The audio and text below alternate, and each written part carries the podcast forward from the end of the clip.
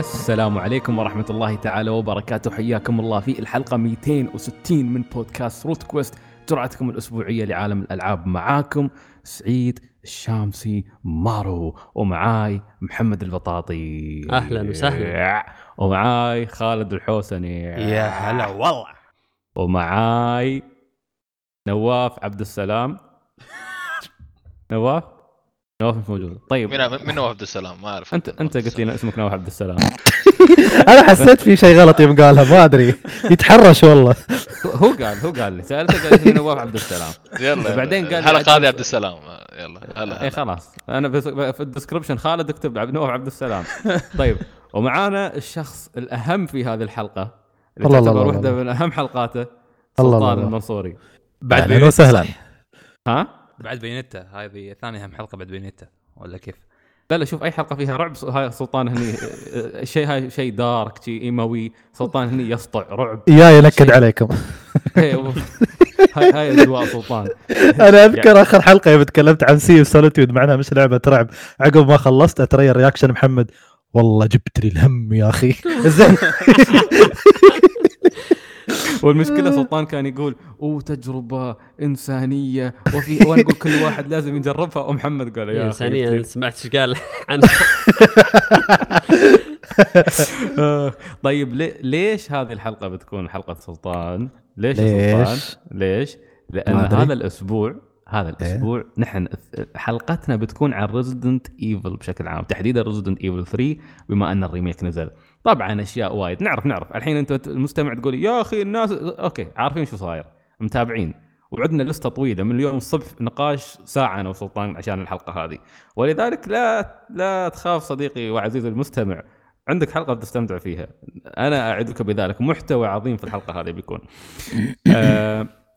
بس قبل لا نبدا الحلقه، لأن انا ببدا الحلقه على طول، لأن بتكون حلقه طويله، وانا شخصيا متحمس حق النقاش لسبب ثاني، اني انا الاسبوع هذا لعبت Resident Evil 2، لعبت Resident Evil 3. توني مخلص الريميك قبل التسجيل.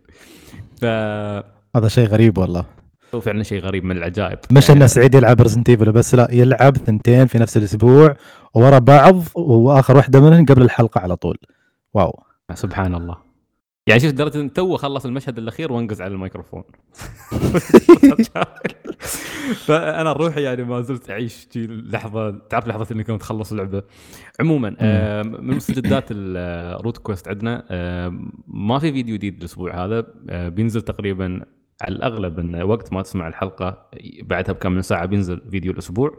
اخر فيديو كان فيديو اكوماتو اللي سواه سلطان، كان فيديو عظيم عن دراجون كويست، لازم تشوفونه. ارجع اكد مره ثانيه، الفيديو لازم تشوفونه اذا تبغى تفهم وتاخذ لمحه عن عالم دراجون كويست وعلاقته بداي الشجاع. روح شوف هذا الموضوع. بتقولي داي الشجاع انمي مانجا؟ لا شوف اصلا كيف العالمين هذيل تمازجوا مع بعض. ايضا روت كويست موجود على سبوتيفاي، فاذا عندك سبوتيفاي حاب انك تسمع اخيرا يس روت كويست موجود هناك. ايضا خلال الفتره القادمه بنشتغل ان شاء الله على ان ننشر روت كويست في عده منصات. يعني هو في اي منصه بودكاست تاخذ الار اس اس فيد وتحطه يطلع عندك روت كويست عادي، بس بننشر ان شاء الله في منصات اكثر. وحبه بنعطيكم يعني الاخبار السعيده عشان كل حد يسمع روت كويست وهو مرتاح، وتوصلكم اخبار يعني حلقات النكد. خلاص الحين انا بمسح برنامج البودكاست مال ابل، انا ما اسمع الا بودكاستنا اصلا. طيب، فنبدا حلقه الاسبوع. يعني عندنا تجارب، لكن نحب يعني بنقدم Resident Evil. سلطان Resident Evil 3 نزلت هاي. الريميك هذا احدث ضجيج قبل كعاده مجتمع اللاعبين، احدث ضجيج، وانا ما يهمني الضجيج هذا. انت مجهز كلام حق الحلقه هذه، وتبى يعني تعطينا نظره متعمقه ما على الريميك بل على Resident Evil، ويمكن Resident Evil 3 الاصليه. فعندك المايك. اعطاني المايك وطلع. والله يا نمسيس سحب لك سعيد مع رقبته. تعال والله سحب.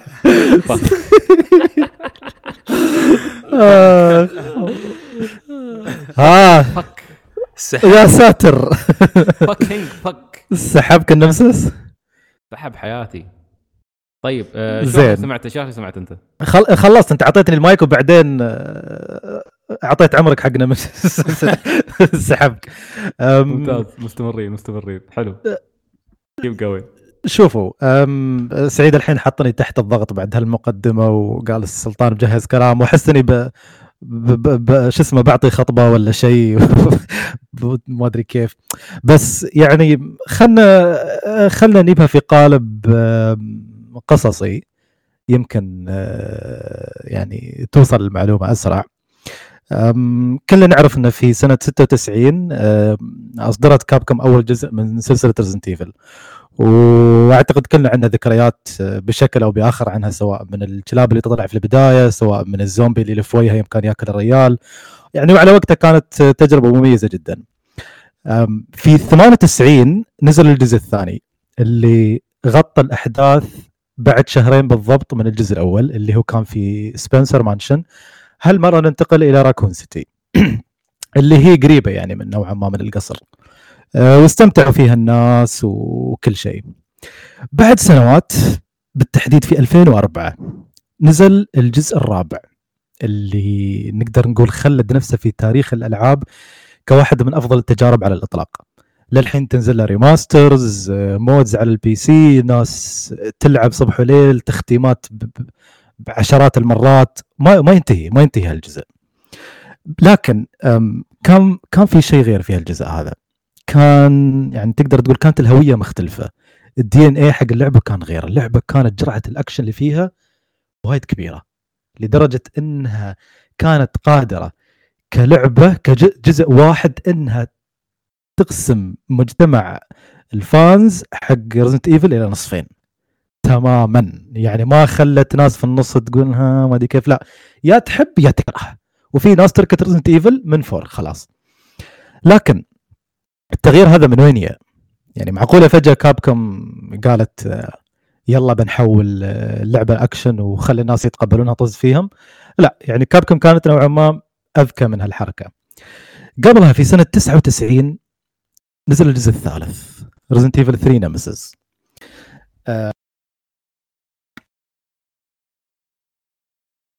أيوة سلطان والله نيميسيس شغال. أيوة نيميسيس شغال.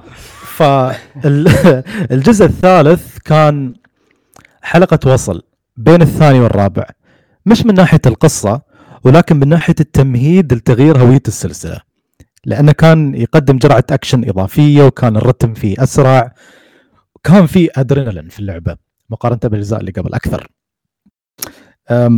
الشيء هذا خلى الناس تكره 3 وتهمشها وتعتبرها مثل مسخ مضيع الهوية، مثل المسخ اللي فيها بالضبط نيميسيس. معلومة يمكن ما يعرفونها وايد ناس، ان ريزيدنت ايفل 3 كانت سبين اوف في فترة من الفترات، وكابكوم لسبب ما حولتها في آخر لحظة إلى جزء رئيسي من السلسلة وسموها 3. من جي بعض الناس ما يعترفون ب 3، وما زالت هالانتقادات تنقال حتى اليوم حتى بعد صدور الريميك، ان هذا جزء مش اساسي والمفروض انه يكون بالسعر مخفض وما ادري شو وغيرها من الانتقادات. نيميسيس كشخصية فيلن في اللعبة، يعني مثل ما اقول ترك جرح كبير في قلوب اللاعبين اكثر من اللي سببه مستر اكس على وقته يمكن في الجزء الثاني. حتى لو تسأل أغلب الناس يتذكرون نيميسيس أكثر، في ناس ما تتذكر مستر إكس وما كانت تعرف أنه كان موجود. نيميسيس صرخته يوم هو يركب وراك ستارز أكثر الناس تتذكرها. أنا يعني سلطان لو بقاطعك، بس أنا مثلا ما كنت أعرف عن وجود مستر إكس أبدا لما يا ريميك 2 قبلها، بس أعرف أنه نيميسيس. يعني كنت أتحسب أنه 3 كان اسمه تايرنت، بس ما أدري ليش كل يسميه مستر إكس لين 3 يعني هذا الشيء اللي أعرفه عن 3 إن فيها ستوكر يطاردك اسمه نيميسيس، دائما معروف الشيء هذا حتى كواحد بالنسبة لي أنا ما أعرفه، يعني لهالدرجة نيميسيس كان شهير جدا. صح. فبعد 21 سنة بالتحديد تاريخ أمس نزل الريميك حق الجزء الثالث. وخلونا نتفق على شغلة يا شباب، نحن نتفق أن اختلاف الآراء شيء جيد وشيء صحي، زين؟ في فئات وايدة من الناس، في فئة الديناصورات اللي تبى نسخة يعني كوبي بيست حرفية من الجزء الأساسي أو من اللعبة الأساسية، ما تغير فيها ولا شيء، اللهم أبجريدد جرافيكس بس. زين، في عندنا الجماعة اللي أنا أسميهم المتنورين بزيادة، هذول اللي مهما تحرف اللعبة إن شاء الله تشيل نمسس وتحط مكانه واحد ثاني ما يمانعون، يقولون أنت يا الديناصور ما تبى التغيير، أنت عدو التغيير، عدو الحداثة، عدو ما أدري كيف. في عندنا ملكات الدراما اللي إذا شعر جل كان بني وصار أصفر عطى اللعبة تقييم 0، إذا هذا كان لابس سروال الحين صار لابس شورت عطاها 0. زي لهالدرجه في شعر ماركس، شكل ماركس. في ناس يا خالد تتشكى على تنوره جيل فالنتاين، واو. في ناس تتشكى من هالشيء، في كاستم، في في في لا هذول ملكات الدراما. في كاستم كلاسيكي من الجزء الاصلي يوم كانت جيل لابسه تنوره سوداء ورابطه على خصرها مثل شيرت او شيء، فعشان يعني منظره قبل يعني كان عادي لان جرافيكس بلاي ستيشن 1 فما يبين شيء، عرفت، مكعبات. فالحين مع تطور التقنيه الناس للاسف قاموا يشطحون بخيالهم، كيف بيكون شكل جيل فالنتاين وهي لابسه السكرت هذا في سنه 2020؟ وكابكم كانت واعيه بهالشيء لدرجه ان خلت هالكاستم هذا حصري حق الناس اللي يسوون بري اوردر ديجيتال بس. فنزلت اللعبه ونزل الكاستم وكابكم ما حطوا تنوره، حطوا مثل شورت اسود بس ما يبين انه شورت الا يوم تدقق وتلف الكاميرا لف. زين، فالحين في مطالبات ضد شركه كابكم من وايد ناس انه يسووا لهم ريفند عشان الحركه هذه. فهذول ملكات الدراما كنا نتكلم عنهم. وفي الجدد على السلسله اللي ينقسمون لنوعين، النوع اللي ما تهمه كل الدراما هذه واستمتع فيها، يعني يستمتع بالريميك مثل ما هو، وفي ناس اللي ما تعرف ومع الخيل يا شقره، شافت هذا قال التجربه قصيره، والله التجربه قصيره لعبه زباله، يا اخي التجربه مش نفستو، صح التجربه مش نفستو، لعبه زباله، كنسل، حط ما ادري ايش اسوي، مع الخيل يا شقره. فالمشكلة أن في شريحة كبيرة مش راضي تفهم شغلة مهمة جدا، هذا اللي بقولها أنا الحين. Resident Evil 3 على وقتها ما كانت تجربة مثل ما قلت في البداية، ما تعرف هويتها ومضيع هويتها. Resident Evil 3 تعرف هي شو بالضبط، تعرف أنها تملك DNA حق 1 و 2، لكن قدمت جرعة أكشن إضافية، قدمت رتم أسرع، قدمت هالأشياء. هالشيء الناس مش راضين يفهمونه. 2 كانت عندها الفرصة مع الريميك اللي نزل في 2019 أنها تبرز ملامحها اللي ما قدر جهاز البلاي ستيشن 1 أنه يبرزها على وقتها، وتفوقت ولدرجة أنها حصلت تقايم عالية وترشحت لجائزة لعبة السنة. 3 يوم نزل الريميك هذا بحد ذاته دليل على الكلام اللي قلته قبل شوي، ان ريزنت ايفل 3 وكابكوم واعين بهويه ريزنت ايفل 3. يوم شافوا نجاح ريزنت ايفل 2 كان عندهم فتره طويله انهم يغيرون ريزنت ايفل 3 ويخلونها مثل 2، لان شافوا الفورمولا نجحت، ما في شيء يضطرهم انهم ينزلون 3 بسرعه. بحد بيقول لك كاش جراب ولا عشان الفلوس، تراها نزلت الحين ولا بعد سنه ولا ان شاء الله بعد 5 سنوات اللعبه بتبيع وعليها طلب. لكن اللعبه تمت مثل ما هي، لكن ابرزت ملامحها مثل ما ابرزت 2 ملامحها بالتقنيه الجديده. هذا الشيء اللي اغلب الناس مش فاهمينه ولا راضيين يتقبلونه، جالسين يقارنون. واحيد من كذا يوم كنت احط فويس نوتس في الجروب، يمكن نتكلم ايام ما طلعت التقييمات، كنت اقول انا مش زعلان من التقييمات كثر ما انا زعلان من المقارنه المباشره بين ريميك 2 وريميك 3، بس لأن 2 جرعة الرعب فيها أكثر والضغط النفسي فيها أكثر.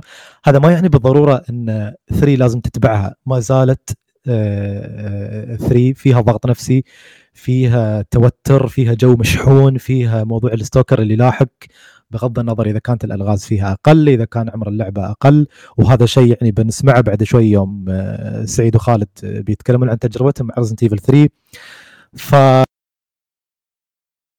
لو بنمسك اللعبة من المحاور الأساسية اللي فيها، ممكن نتكلم ونفصل، بس قبل هذا أنا الحين أبى أسمع رأي الشباب، أبى أسمع رأي خالد ورأي سعيد، بما أنكم يمكن مش متعمقين وايد في ريزيدنت إيفل، أو يمكن عندكم تاريخ معاها لكن ما تتذكروا مثلا تجاربكم القديمة أيام بلاي ستيشن 1. شو اللي لعبتوه الحين؟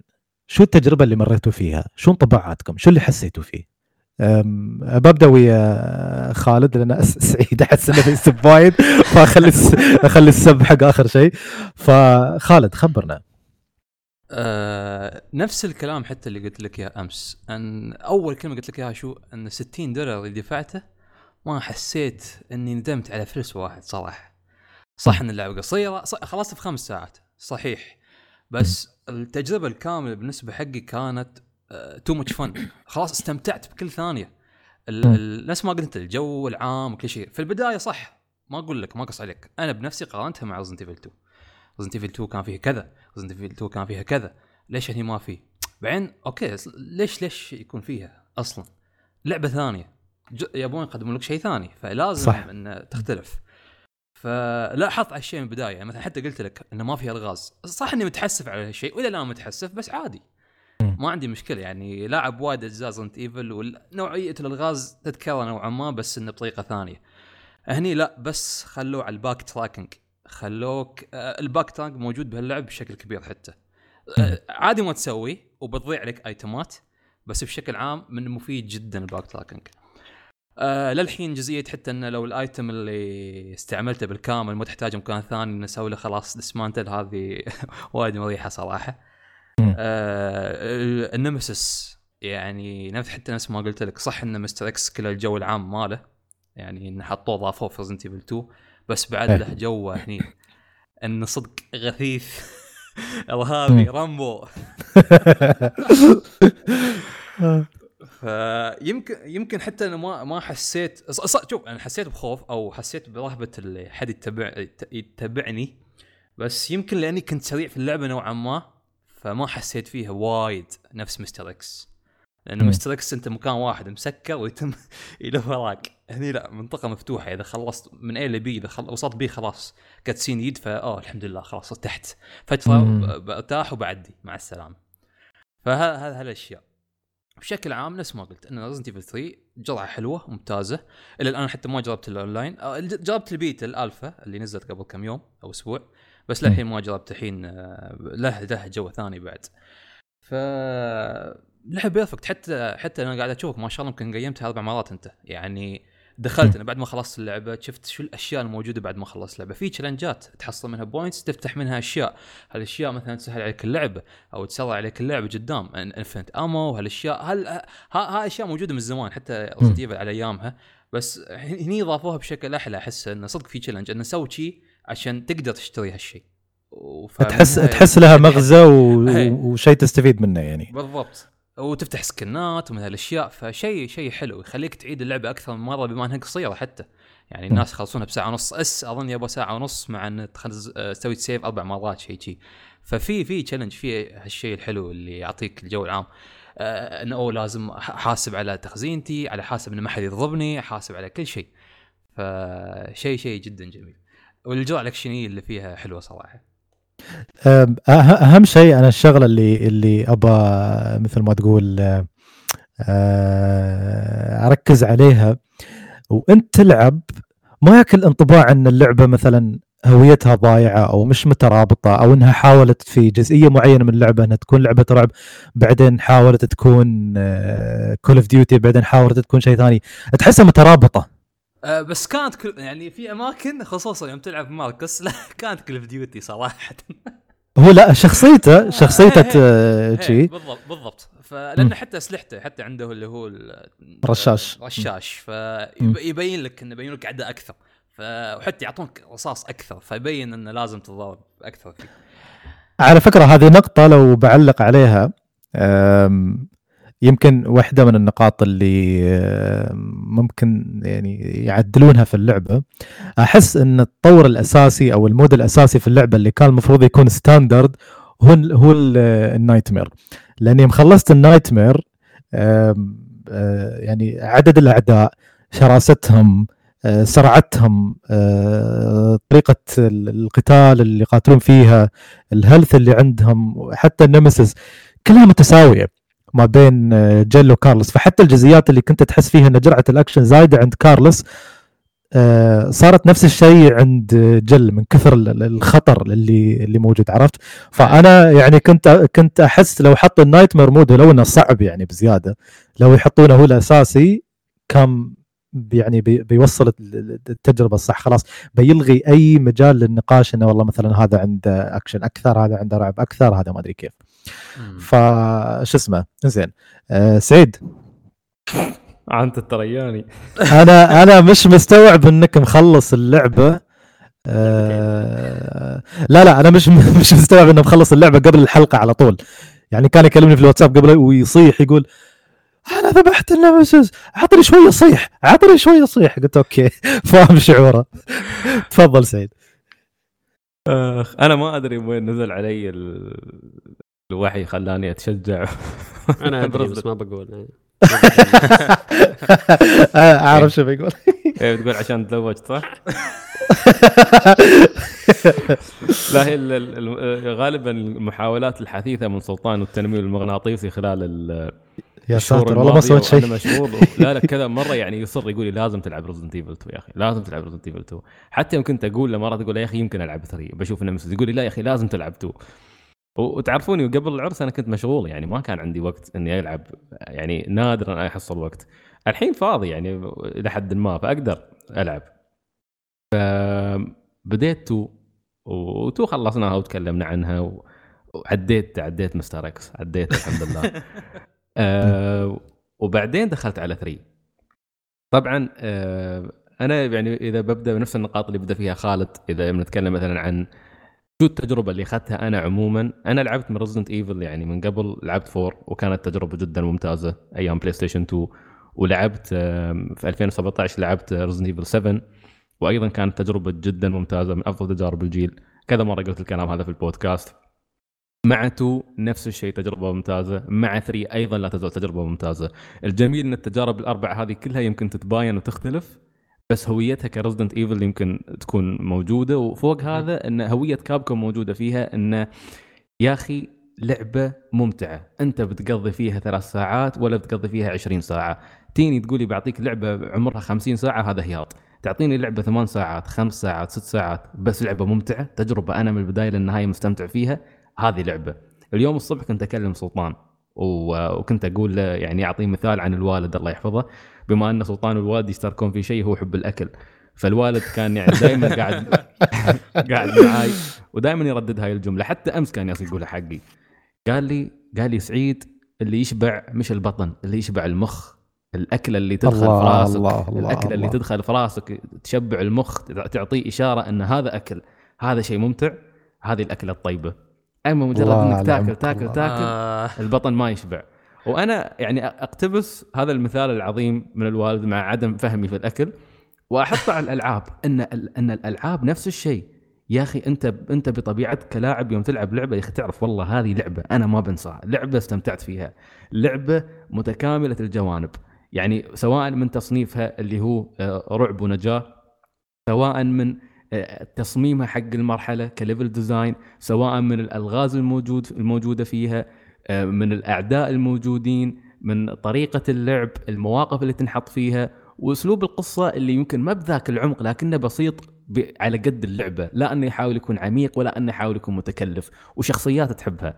Resident Evil هذه التجربة هذه دائما أنا يعني بس هي صدق نفس ما قلت قبل. كابكوم يعني حتى يوم كنت ألعب ريزدنت ايفل 3 قاعد أتذكر ديفل ماي كراي بشكل عام، أن بالضبط. بعض الحوارات اللي تنقال، بعض اللقطات اللي تستوي، هذا نظام كابكوم، هالشيء اللي أحبه في الألعابهم صدق يعني. أتونس وهذا الشيء اللي بالضبط. أنت أعطيت مثال ممتاز. هذا الكلام يوم تلعب ديفل ماي كراي، نفس الكلام يوم روح العب أونيموشا الريماستر اللي نزل، بتقول نفس الكلام. دائما في عندهم هذا البالانس والفهم الممتاز حق شو هي اللعبة المتكاملة، بغض النظر عن شو كان التصنيف مالها. هذا شيء تتميز بكابكوم بقدر ما تتميز بأيضا نينتندو، بس بطريقة مختلفة في تركيزها على الجيم بلاي وعلى يعني جمالية عوالمها بشكل بسيط. وانا العب 2 هذا الكلام اللي يعني، وانا العب 3 مع ان 3 دفعه اكشن شيء يعني مختلف، لكن 3 محافظه على هويه ريزيدنت ايفل. انا ما قاعد احس اني العب لعبه مختلفه، لا انا قاعد العب ريزيدنت ايفل. صارت شوي اكشن، صارت بالعكس يعني انا بالنسبه لي كانت شيء مختلف عن اللي لعبته في 2، لكن استمتعت فيه. احس اني يمكن لو لعبت تجربه نفس 2 بالضبط كنت بقول يا اخي كانها مور اوف ذا سيم، بالذات اني انا لاعب لعبتين ورا بعض.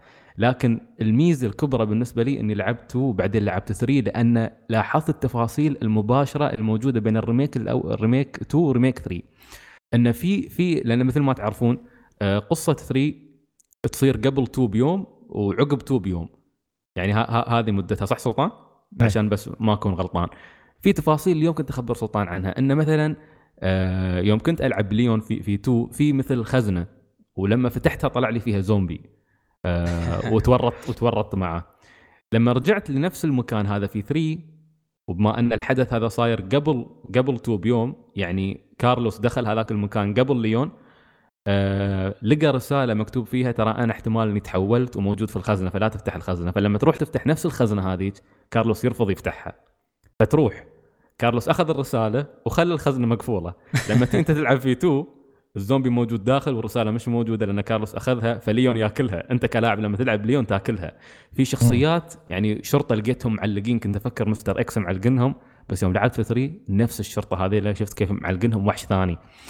تفاصيل ربط ممتاز. في شخصيه بتشوفونها في 2 وبتشوفونها في 3. لما كنت العب في 2 لما وصلت عند مكان لقيت رساله موجهه اليها من جيل فالنتاين. هالمره لما وصلت نفس المكان طلعت الشخصيه وشفته هو جيل يسولفون مع بعض، كنت فاهم ليش، لاني اتذكر الرساله هذه. تفاصيل ربط ممتاز بين الريميك الاول والريميك الثاني. غير هذا ان كابكم ترى مش كسولين، يعني كان بامكانهم ان ياخذون ريميك 2 يبنون عليه شيء بسيط ويكملون، لا ترى طوروا اشياء كثيره في ريميك 3. ترى ريميك 3 من 3 سنوات قاعد يتطور، مش مباشره بعد 2019 بدوا يشتغلون عليه، لا في تطوير في الاي اي مال الاعداء، في تطوير شغل خاص على نيمسيس بقول لكم شو قصته بعد شوي.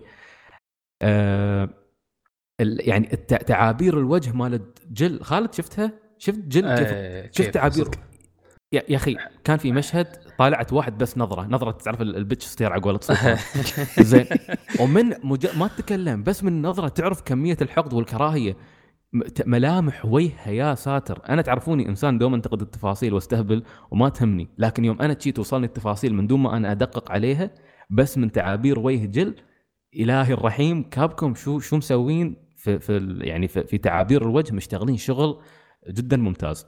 مخرج 3 بالمناسبه، وهي عن النقطه اللي قلتها انت خالد ان مستر اكس كل الجو على نيميسيس. ترى سكت مخرج 3 يوم كان قاعدين هم تراهم قاعدوا كانوا يطورون 2 و 3 في نفس الوقت. فلما شاف مستر اكس في 2 قال طالع خلوه نيميسيس، عرفت ان تنرفز. فقال اوكي انا لازم اسوي شيء فوق المستوى هذا. اي نيميسيس ابن الذين، انا ما صدق اني لعبت مع نوعين من الستوكرز. الحين مستر اكس يا اخي تقدر شويه تلف عنه تروح يمين ويسار، ترى يمشي ما يسوي شيء غير خطواته، واذا زخك زناتك من حلجك. لكن نيميسيس هو اول شيء يعني، او خلوني احييهم على التقديم. انا ما بتكلم عن كيف مقدمه اللعبه، لكن التقديم يا التقديم 3 انا اصفق لهم يعني سريعه، دخلتك في الجو على طول.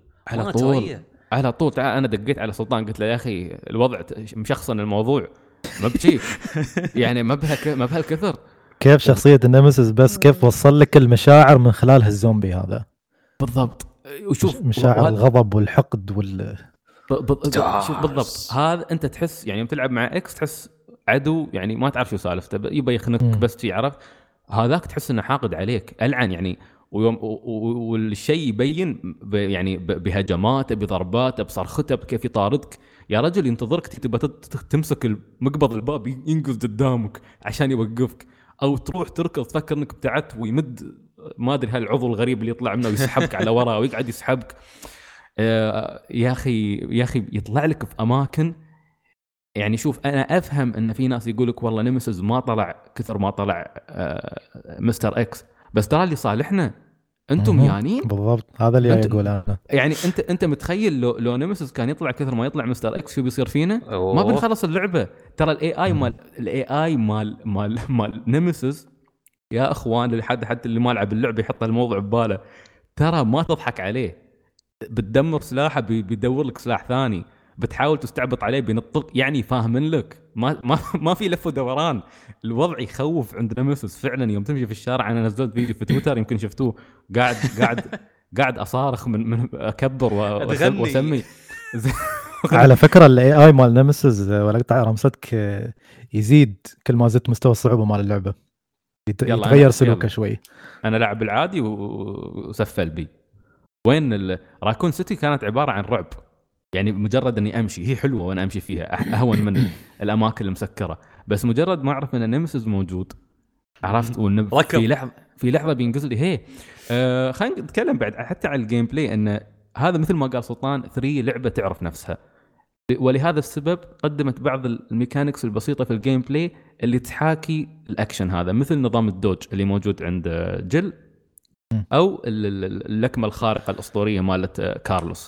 هو موجود عند كارلوس نفس الشيء، ايفيد، بس كارلوس يوم تسوي سكسسفل ايفيد يسوي بانش. لا حتى لو بتسويها في الهواء تضغط مرتين الوان يسوي بانش. اوكي. عموما وهذا النقطه ترى كانت مهمه، يعني لانك انت تحتاج هاي النقطه يوم تلعب مع نمسس سريع زين، مش ثقيل نفس مستر اكس، لا الكابتن هذا سريع، ما عليك من الضخامه. تنوع عنده، تنوع اسلحه، في مكان عنده روكت لانشر فيه ليزر ويصوب عليك ابن الذين يصوب عليك يعني يخوف. في نقطه حتى سلطان في الفيديو اللي انا رويته اللي حطيته على تويتر، سلطان نبهني عليه، انه من كثر ما المشهد مرعب تفكر انك شارط، بس في ليت السياره موجه عليك، فظلك انت مبين على الدار اللي قدامك، يطلع وراك ظل نيميسيس وهو قاعد يطاردك. يا اخي تحس بالياس احيانا، يخرب بيتك، تحس الموضوع حقيقي، يعني صدق اللي صاير بالضبط. لا الوضع سرفايف، يعني انا اقول لك كل مره شربت عن نيميسيس دخلت السيف روم اقعد اضحك بطريقه هستيريه. زوجتي فقدت الامل فيني، يعني مسكينه ما ادري كيف تحملت، انه بس انا خلاص تعرف اوقف واضحك وانزل تحت واحاول اتنفس. بس أنا بقول لكم شيء، أيوة. اللعب مع نيميسيس بيور جوي، أيوة. متعة ما بعدها متعة. أنا هالشيء ورقاتك سيد، هالشيء أحبه في جو ألعاب Resident Evil، أو ممكن نوعا ما في ألعاب الرعب حتى، بس خصيصا Resident Evil رجعت لي الضغط النفسي اللي يسووه لك الأعداء القوية خاصة، يا أخي ممتع، يعيشك جو، تندمج في اللعب بشكل مو طبيعي، في النهاية يعطيك متعة خالصة من الآخر يعني. صح. وايضا عن نقطه الالغاز في 2 في 3 ما في الغاز يا اخي زين. شوف بقول لك 3 يعني بالكاد يكون فيها الغاز زين، ما فيها يعني الغاز اللي احنا شفناها في 2 هي الغاز، هي باك تراكنج بس، اللهم نجيب آيتم فلاني صح وافتح المكان بس صح. وفي نفس الوقت هي لعبه ما تحتمل الالغاز، يعني بنيتها كلعبه ما تحتمل الالغاز اصلا، لان لو حط الالغاز اصلا رتم اللعبه بيصير ابطا، وهذا عكس الفورمولا الاصليه. هاي نقطه كنت بذكرها، ان اللعبه صدق سريعه، يعني تحصل سلاح ورا سلاح، تحصل اللي قطه مثلا، اي شيء يطور شخصيتك اكثر اسرع. تحس هالشيء وايد عجبني في ريزدنت ايفل 3. صحيح. انا كنت طولت شوي وانا اتكلم، بس ما ادري متابعين. لا عادي عن ستوكر، يعني انا مستمتع العب مع الستوكر. زين اباكم قول خالد. الاعداء الثانيين الهانترز والش اسمه يا اخي والله ان ياخذون النفس، خاصه هناك الزومبي الابيض خرع على شكله. والله اول باير نزل لي قلت اوكي مسخره يا اخي بذبحه، هف بصاروخ ثاني، غير رصاص، شوتجان، مسدس، يا حبيبي موت يعني شكلك موت. انت اي واحد تتكلم عنه خالد؟ في زومبي شي لونه ابيض بالكامل ينزل لك قدام في اخر اللعبه. اوكي ما يموت. المفروض انك ما تضاربه يعني. ترى انا جربت، قلت بجرب معه، عضني عضتين او عضه واحده ونقص طاقتي الى دينجر، خلاص ضربه بموت. خالد اذا انت حبيته وايد هالزومبي، انت تعرف انه يطلع في المراحل هي لو اقول لك انت لو حبيته وايد في 3 وما بقادر تصبر لأنه هو يطلع في المراحل الأخيرة. العب على النايتمر مود لأنه يحطونه في البداية في راكون سيتي. لا إله إلا الله، من البداية يحطونه. تعرف يا في المراحل الأخيرة يوم يطلعون شي 5 ويا بعض من نوعيته، بس هفهم صاخ واحد وشرد، بس أرقد تحت الأرض وشرد. والله العظيم مش طبيعي. الهانترز حتى ضافوا جو صراحة، إنه يجيك بسرعة ويسوي لك فيت، حتى يجيك من تحت لازم تعطيه شوتجن وقت الصح. والله عطيته بوكس بكارلوس دحته. أنت لو لاحظتوا أصلاً أغلب الوحوش اللي اختاروهم هني كلهم يناسبون الرتم السريع حق اللعبة. صحيح. عرفت. وشوف، وهذا يردنا حق النقطة اللي قالها سلطان، إن 3 لعبة تعرف نفسها. يعني لو كانت فيها ألغاز أو كانت فيها أعداء بزيادة على اللزوم، الناس بتشتكي إن كيف تباني لعبة أكشن وكذا، ما قادر أمشي. بس الناس مش مستوعبة هالفكرة، مش مستوعبة النقطة هذه. السلطان كنت تسألنا سؤال أنا وخالد، أتوقع أن السؤال ببالي ما أدري، بس شو اسمه، والله ناسي تصدق، كان عندي وايد أسئلة. كمل يا أتذكر. أنا أذكرك إنه يعني قلت لي واحدة من الأسئلة اللي أنت تبى تطرحها دائما، إن هل $60 بس إنه أيوة. كان مبلغ يستحق. بالضبط. إيه، وخالد قالها زين. وأنا نفس الشيء. أنا شوف خالد، أنا كنت بقول حتى إن هذا أصلا موضوع نسبي بعد. في مثلا سالفة إن هل أنت إنسان أصلا، يعني بشكل عام مثلا تشتغل عندك فلوس ما عندك فلوس، بعدها هني تفرق عند الناس هذه ترى. فهمت علي؟ يعني الموضوع مش موضوع عمر اللعبة، الموضوع موضوع أنا يعني عندي قروش ولا لا. تشوف حالي مثلا نحن ناس متوظفين نشتغل الحمد لله، ينزل المعاش، فتحصل أي لعبة متحمسين لها ناخذها وإحنا مغمضين مش هامتنا مراجعات. بس الناس اللي مثلا ما عنده قوش، ما عنده مدخول مادي، لا هني يحتار، يبا يقضي وقته بأكثر وقت ممكن في هاللعبة، فعشان شيء يمكن تفرق معه، إلا إذا كنت فان ولا شيء. بس هذا خالد، يعني شوف هذا موضوع ثاني. يعني فاهم نقطتك، ونقطتك صحيحة، بس مش ذنب المطور إذا المطور والله أنا بقدم لعبة تجربتها يعني عمرها 5 ساعات 6 ساعات، إنزين هذا مش معناته إن أنت بتسبني لأن ما طولت لك اللعبة. أنا هاي اللعبة وهاي اللي تحتمله، لأن ريزيدنت إيفل طول عمرها كسلسلة، حتى بالنسبة لشخص مش فان للسلسلة وما لعبها وايد، يعرف أن أغلب أجزائها باستثناء الرابع يمكن غالباً هاي مدتها، يعني دائماً حتى رابع حتى 10 ساعات يمكن أو 9 ساعات تقريباً، يعني في الحدود بالكاد. لا الرابع يعني متوسط يوصل 17-18 ساعة. صح أذكر يطول شوي، بس عموماً هو يمكن يعني، بس يمكن الرابع هو أطول شيء بتحصله في السلسلة، لين الجزء الأخير حتى السابع، وكان حول 7-8 ساعات في كتجربة. وهي كتجربة ترى كافية، يعني أنا بالعكس أنا أحس إني شبعت، عرفت يعني، أنا من البداية للنهاية أحس إني شبعت من التجربة، حلوة. أحس إني يمكن أرجع ألعب من مسار الثاني في 2، أو إني برجع بلعب بلاي ثرو ثاني مثل ما يسوي سلطان، أبقى ألعب مع نيميسيس أكثر. يعني شوف الدرجة هاي، شوف السخرية، يعني أنا أبرد ألعب مع نيميسيس. أيضا في نقطة ثانية اللي هي بنبه عليها، ترى كابكوم تكلموا عن نقطة طول اللعبة من فترة طويلة، من كم شهر، قالوا نحن كنا نبي نسوي يعني نخلي ريزيدنت إيفل ريزيستنس لعبة منفصلة، بس قررنا أن نحن ندمجها مع 3 احتراما للاعبين، لأن نعرف أن 2 كان فيها مسارين، في كلير وفي ليون، بس هالمرة اللاعبين يمكن ما يقدرون يسوون الشيء هذا، بحكم أن 3 أصلا حتى من تصميمها الأصلي من زمان كان في الخيار هذا، وقرروا أن يحاولون لا خلها بشخصية واحدة بس. فقالوا حطينا اللعبتين مع بعض وقدمناهم بسعر $60.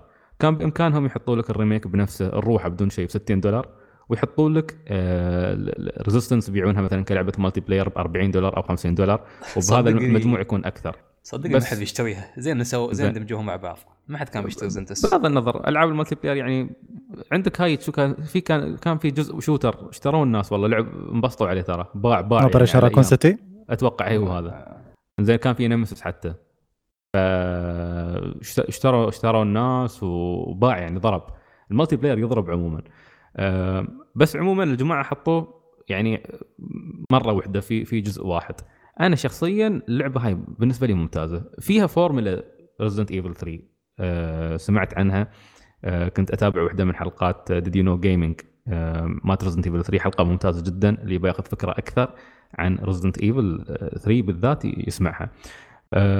وهي أن فيها نقطة وهي وسلطان اللي قاعد يمر فيها حالياً إن كيف قاعدين يوزعون الآيتمز في اللعبة بحيث أن طريقة لعبك تختلف، بحيث أن البلاي ثرو مالك يتسرع أو إن تحصل أسلحة جديدة تخليك تلعب اللعبة مرة ثانية بطريقة مختلفة أو مثلاً بتحدي مختلف. وهنيني حق نقطة اللي هي يسمونها replayability value، إنك تقدر تعيد اللعبة هذه وتحصل منها تجربة زيادة، وهذا الشيء اللي قاعد تقدمه ريزيدنت ايفل. الريبلايابيلتي شيء أو القابلية لإعادة اللعب شيء أحيانا تعطى عليه الألعاب تقايم عالية، وهذا شيء أنا أشوف أنه يصب في مصلحة ريزيدنت ايفل 3، وشيء جميل أنهم ما زالوا محافظين عليه حتى في الريميك. حتى لو بقارنها بالجزء السابع، يعني مثلا بعض الناس يقولون الجزء السابع والله أطول من الثالث، بس عن نفسي يعني لما خلصت السابع ما حسيت اني برد ألعبه مرة ثانية، ولا عندي أدنى رغبة اني أبى أخذ التجربة مرة ثانية. التجربة المشاعر اللي فيها كانت لحظية، بس تنتهي بس تجربها أول مرة، سواء تواجه البيكرز أول مرة، تشوف التويست اللي تستوي، خلاص ما تبى تمر بنفس التجربة مرة ثانية. أنا أتكلم عن نفسي، ممكن أنت بعد بطيء شوية فيها. في نقطة مهمة زين ذكرتني عنها سلطان أو ذكرتني فيها، اسمعني خالد قاطعتك كنت بتقول شيء. لا بس هالجملة اللي هو أني أنا مبسوط أني في 2 و 3 خدت تجربة ريزيدنت ايفل الأصلية اللي الناس يعرفونها. 4 يمكن كانت شوي مختلفة، 7 لعبة مثل ما قال لي سلطان هذاك اليوم أن لعبة أصلا قصتها واضحة من البداية، بينما 2 و 3 عندك هذا الغموض في الأحداث اللي يخليك تروح تقرأ قصص الجثث اللي تلقاها موجودة حول العالم، تحس أنك محتاج جرعة زيادة عشان تفهم الحالة اللي أنت فيها. للأمانة زمن الكورونا يمكن يخليني أرتبط تجربة اللعبة شوي مختلفة، بس تعرف تمشي وتحصل واحد طايح فتقرأ يعني منتحر، فتقرأ رسالته يقول لك أنا رحت حاربت في كل مكان في العالم، عمري ما شفت شيء مثل اللي شفته هني، أنا بنتحر بس لأني ما أريد أتحول إلى واحد من هذيله. فلا إراديا أنا وزوجتي قاعدين نقول إن شاء الله ما يتحول، ما لاحظنا على نفسنا، عرفت من كثر ما إحنا تعاطفنا معاه. نفس الشيء أمشي وأحصل كذا كذا كذا جثة في العالم أو كذا شخصية تاركة رسالة، تخليك فعلا ترتبط بعالم اللعبة الرسائل هذه يوم تقراها. وهذا شيء ترى يعني أنا في العادة أسحب على الرسائل، إنزين نادرا في ألعاب رسائلها تكون فعلا مثيرة للاهتمام، تخليك فعلا تبى تقراها عشان تفهم شو صاير في العالم هذا. ريزيدنت ايفل من الألعاب القليلة اللي تتقن الشيء هذا، شيء تجربة يعني تجربة ممتعة. فمثل ما يقول الوالد إن الأكلة الطيبة إنزين بالمخ، إنزين أنا أقول ألعاب أيضا يا أخي بالمخ. أنت أنا أشجع على هالأمثلة صراحة يا أخي. أنت ممكن تجيب وادي يكلم أبوي ان شاء الله خلينا نسوي لهم جلسه بعد ما ننتهي من الازمه.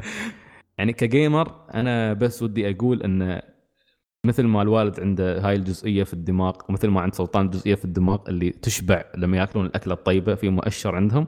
انا اقول ان كل جيمر في عنده هذا المؤشر زين، واعتقد ان قليله الالعاب اللي تقدر توصل حق هذا الجزء من الدماغ وتخليني اتذكر اللعبه هذه. انا للحين اتذكر 4، للحين اتذكر 7، وراح اتذكر 2، وراح اتذكر 3.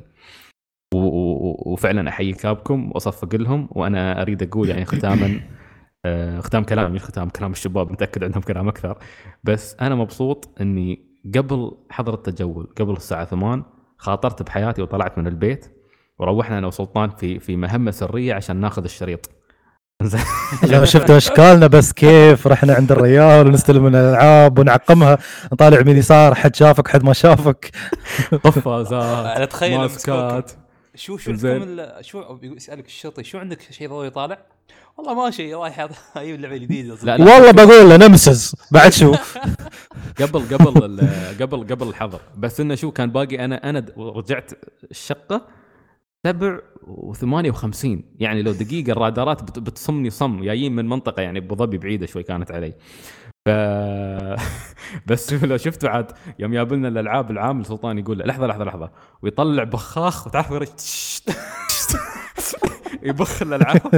خلصنا دفعنا له فلوس، خذنا التشينج ونرش الفلوس. والله غسيل اموال.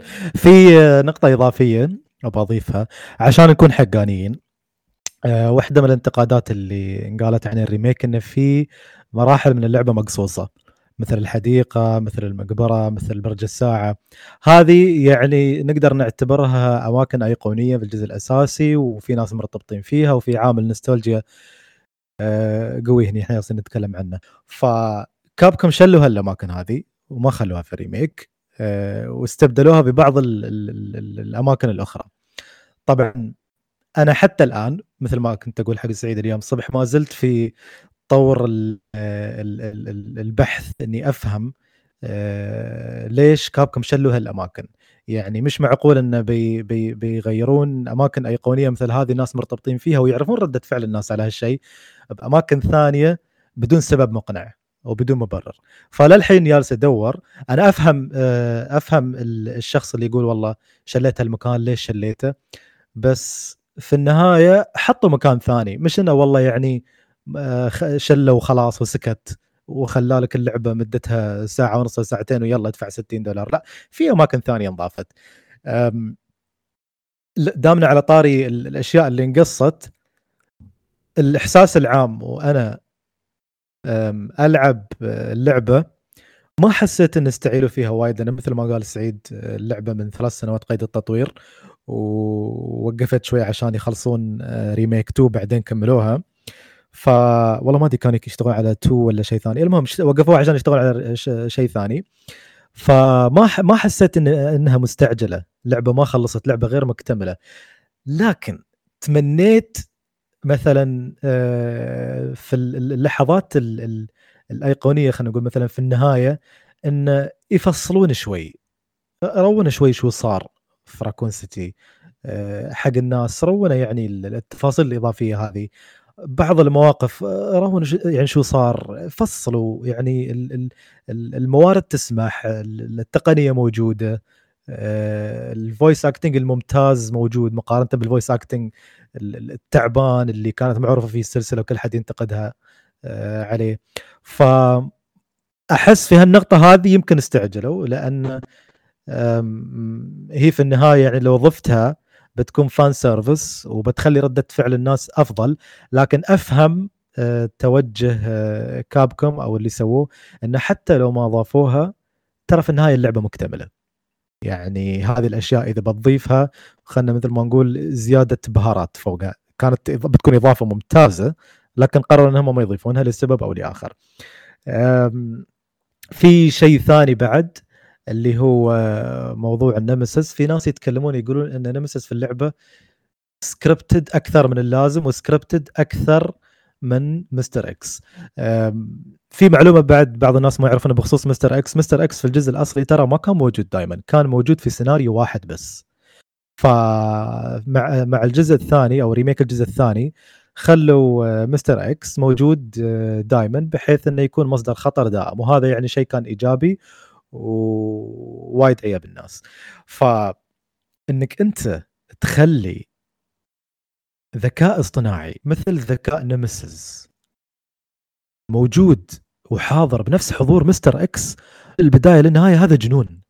لأن أول شيء أحس أنه بيخل بتوازن التجربة، عرفت؟ لأن تحس التركيز كله بيكون على نمسيس، ما بتستمتع بقتال الأعداء الثانيين، ما بتستمتع بالباك تراكينج، ما بتستمتع ببعض الألغاز، ما بتستمتع بشيء. يعني ليترالي بيخرب عليك. ليش بيخرب عليك؟ لأنه مش نفس مستر إكس، حركته بطيئة، ومتى تعرف أنه موجود تسمع خطواته من بعيد، فأنت عندك مجال كم من ثانية تطلع من الغرفة تروح مكان ثاني، تجهز أسلحتك إذا ما في مخرج مثلا. نمسيس ما في، نمسيس انت تقول وين، اقول لك السلام عليكم ويطلع في وجهك على طول، ما يسوي لك 1-2. وهجماته عنيفه، ومثل ما كان يقول سعيد سريع جدا وما تقدر تخدعه. يعني الحل الوحيد معاه الايفيد، او اذا كانت اسلحتك قويه. اذا ما كان سلاحك قوي تقدر تضربه. يا ساتر سلطان، والله كنا جبنا سيرة نمسيس، والله نمسيس خذاني نمسيس يا شباب. شو آخر شيء قلته؟ أسلحة قوية كذا.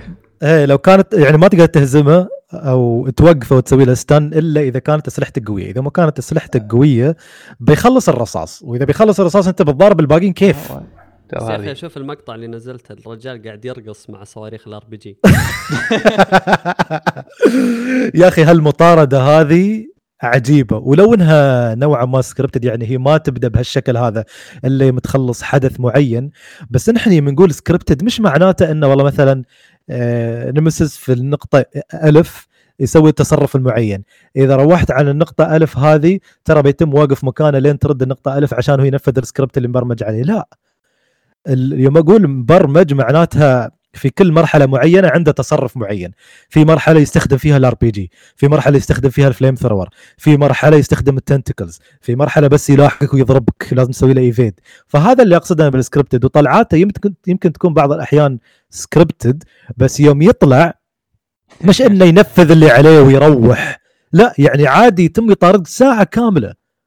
في راكون سيتي اذا انت مثلا مضيع وما تعرف وين تكملت القصه او مسوي باك تراكنج ومخربط بيتم يلاحقك، ما بيقول والله مسكين هذا خليه يخلص الباك تراكنج وانا بيلسني عشان اخلص السيناريو مالي. لا ستارز حبيبي، ما يستهبل. ما يستهبل النمسيس. فانا من شي حسيت ان في ارتباط بيني وبين نمسيس كشخصيه ستوكر، على الرغم من ظهوره القليل مقارنه بمستر اكس، اكثر مستر اكس نفسه. عرفتي يعني مثل ما قلنا في بدايه الحلقه، مستر اكس ما في تعابير على وجهه، ما في ردات فعل، لو ترمي عليه صاروخ ار بي جي بيغطي وجهه، بطيح القبعه هذه بتطلع صلعته وبيتم شوي وبعدين شو اسمه بيكمل عادي ويستيكرين بس... يطيح لك شنطه بعد. ايه نمسز عنيف حقود شرير، يعني تحس فيه شر، تحس يعني بالكراهيه، تحس بالكراهيه. مستر اكس مثلا ما يتكلم، نمسز لا ستارز. ليش ستارز؟ اي مهمته في الحياه ما يذبح حد، لو تشوفون في اللعبه ما يصب حد، يبقى اي حد يشتغل في ستارز، بس اي حد من فرقه ستارز يبقى يذبحها، فهذا بحد ذاته شيء مرعب. في النقطه يوم يوم يوم يوم يوم يطفر ممكن انك كل شويه تتجنب ضرباته بعدين يصرخ. بالضبط، صرخه القهر هذه. يعني هذه حسيتها كانت اضافه جميله وتخلي الموضوع شخصي اكثر. في فيديو اظن وحده حطتنا على تويتر قبل شوي، زين هي في السيف روم، زين هي واحد بدل ما اذكر سوق وحده، كانت في السيف روم زين، وقاعده تطلع من السيف روم وترجع، تطلع من السيف روم وترجع، ونمسس يتقرب شوي ويروح، يتقرب ويروح، لما هي تدخل هو يروح، لما تطلع يتقرب شوي، تم يزحف خطوه خطوه خطوه لين يوم شافها طلعت خطوتين من نطاق السيف روم، ركض بسرعه وصمها بوكس دخلها داخل. شوف شوف شوف الذكاء الاصطناعي، والله هذا الخبث الاصطناعي. يا اخي يخوف، يعني لو مستر اكس روح خلاص راح، هذا لا ما بيخليك. تحيدون الفيديو اللي حطيته يوم كنت داخل محل العاب وانا مسج ترياني برا.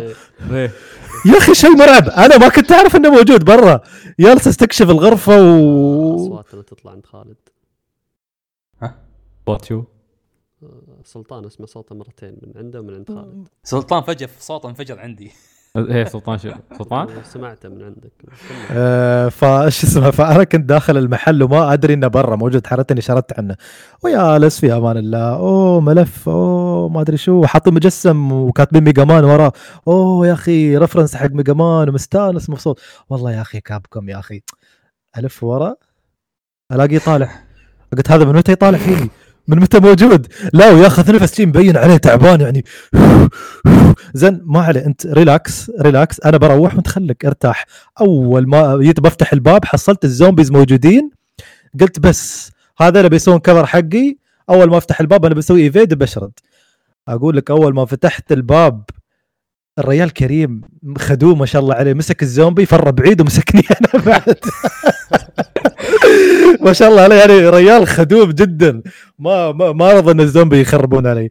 فيا اخي هذه اللحظات لو الناس تركز عليها، اقول حق الناس يعني رساله بشكل عام، بغض النظر عن عمر اللعبه، بغض النظر عن التفاصيل، بغض النظر عن الاشياء اللي شالوها من طفولتكم في الجزء في الريميك، بغض النظر عن الفوضى اللي صايره الحين، يا اخي استمتعوا بالحياه، استمتعوا بالالعاب، جرب، خذ اللعبه انت وجربها، ما عيبتك خلاص، مش كل لعبه في الدنيا بتعيبك، عيبتك خلاص كان بها. استمتع يا اخي استمتع. الناس ما يعرفون يستمتعون بحياتهم. انا اقرا تعليقات واقرا اشياء يعني ناس ما اشترت اللعبه حتى كانت مسويه بري اوردر ما تقول The game will be bad. The game is bad. يعني حكم خلاص كأن اللعبة عنده وجربها وكل شيء. فأنا أقول حق الناس اتجنبوا شوية دراما. يمكن بعض الكلام والانتقادات اللي تنقال عن اللعبة صحيحة وفي ناس معاهم حق ما ننكر عليهم. اللي أنكره أنا الأسلوب العدواني في الانتقاد التسفيل ثقافة تقدير جهود المطورين مش موجودة. يعني تخيل أنت بكل بساطة مطور تشتغل 3-4 سنوات داخل الشركة خصوصا في اليابان وكلنا نعرف ظروف بيئة التطوير للمطورين اليابانيين كيف. وسعيد أحيد من قبل سوى مقطع وتكلم عن كتاب شو اسمه بلاد بيكسل شيء ومعاناة المطورين وكذا. فتخيل أنت واحد ما تشوف أهلك مضيع حياتك يعني وطول فترة التطوير تتخيل ردة فعل الناس وردة الفعل هذه تكون حافز لك أنك أنت تكمل وتكمل وتشد على نفسك.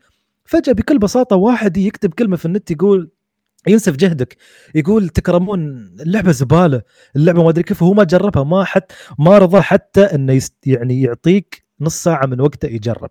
فهذه القليات اللي أنا ما أحبها أبدا ما أحبها ولا أسمع لها حتى.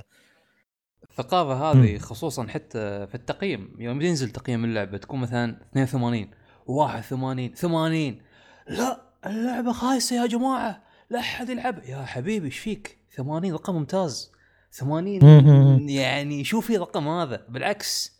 بعدين نحن كنا نقول ان التقييمات ما تعني الناس خلاص لكن من ردات الفعل اللي اشوفها التقايم قبل تنزل اللعبة يوم طلعت اثرت على وايد ناس وايد سوت بلبلة صراحة. مهما تحاول تقنع أن يا شباب يا ناس لا تأخذون بالتقييم ما تقدر صعب جدا تقنع. في النهاية يبي يشوف الرقم هو لازم إيده تحكي يا لازم يشوف الرقم ويقتنع فيه. الموضوع مو منك كشخص الموضوع يعني إعلاميا ثقافة. قاعدين يهولون موضوع بالضبط. يعني أنا أكره إني أقول هالشيء بس أرفع صوتك حمد شوي. أقول أنا أكره إني أقول هالشيء بس أحيانا أستوعب وأتفكر في كلام الدكاترة والمدرسين لما يقول لك إنه الفول مارك أو الرقم 10 أو 100 مو بأي أحد يأخذه. الوضع في الفترة الأخيرة خاصة مع الجيل هذا صار أبسط بكثير فصارت الأرقام لها معنى أكثر عند الناس. إن كل الألعاب قاعدة تأخذ 9 10 9 10 فصارت 8 بالنسبة لها شيء خايس. صح. في يا أخي غير هذا النقطة اللي هي أن يعني ما بزيد يعني الكلام اللي قالوا الشباب بس في نقطة جدا يعني تضايقني يا أخي. لا تقول اللعبة خايسة لا تقول اللعبة سيئة. يعني أوكي قول اللعبة اقتطعت بعض الأجزاء اللي كانت في الجزء السابق بس ترى أضافت لك أشياء.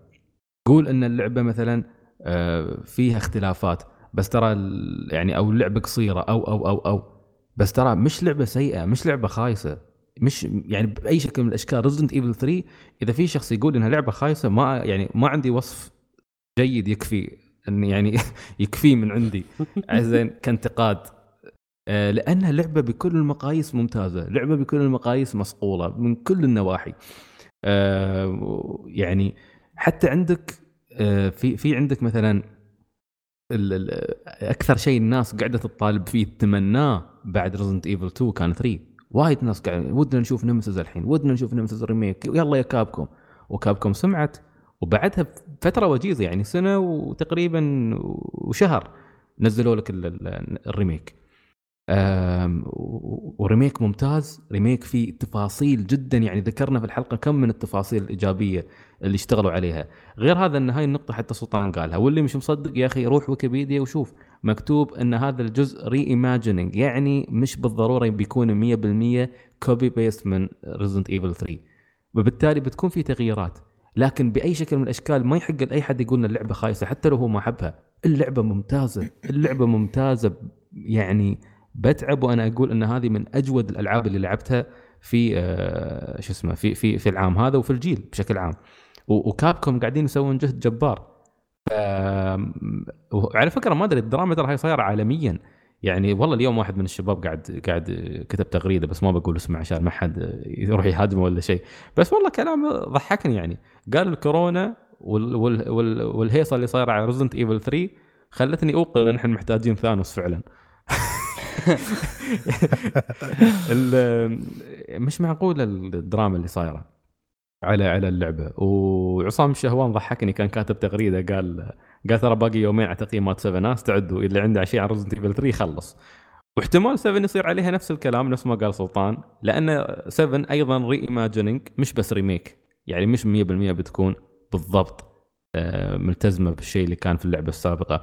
وفعليا يا اخي شو المشكله لو ان يو المطورين وقدموا ريميك مختلف، قدموا فيو جديد، قدموا فكره جديده، وشو المشكله لو كانت اكشن؟ يا اخي ما فقدت شيء من هويه السلسله.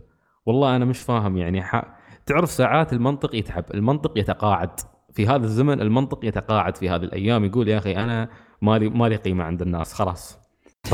يروح يجلس، عرفت تلقاه يشيش الحين المنطق من كثر ما هو تبدأ دايعة من الخرابيط هاي. والله خلاصة الكلام تحس الحين الناس اللي كارهين الريميك كانهم يقولون حق نمسيس، يقولوا له أراك عصية دمع شيمتك الصبر، ونمسيس يرد عليهم يقول لهم ولكن مثلي لا يذاع ولا هو سره. يعني ما Resident Evil 3 مهما تحاول انك تنتقدها ترى هي ما سوت شيء خارج نطاقها Resident Evil 3.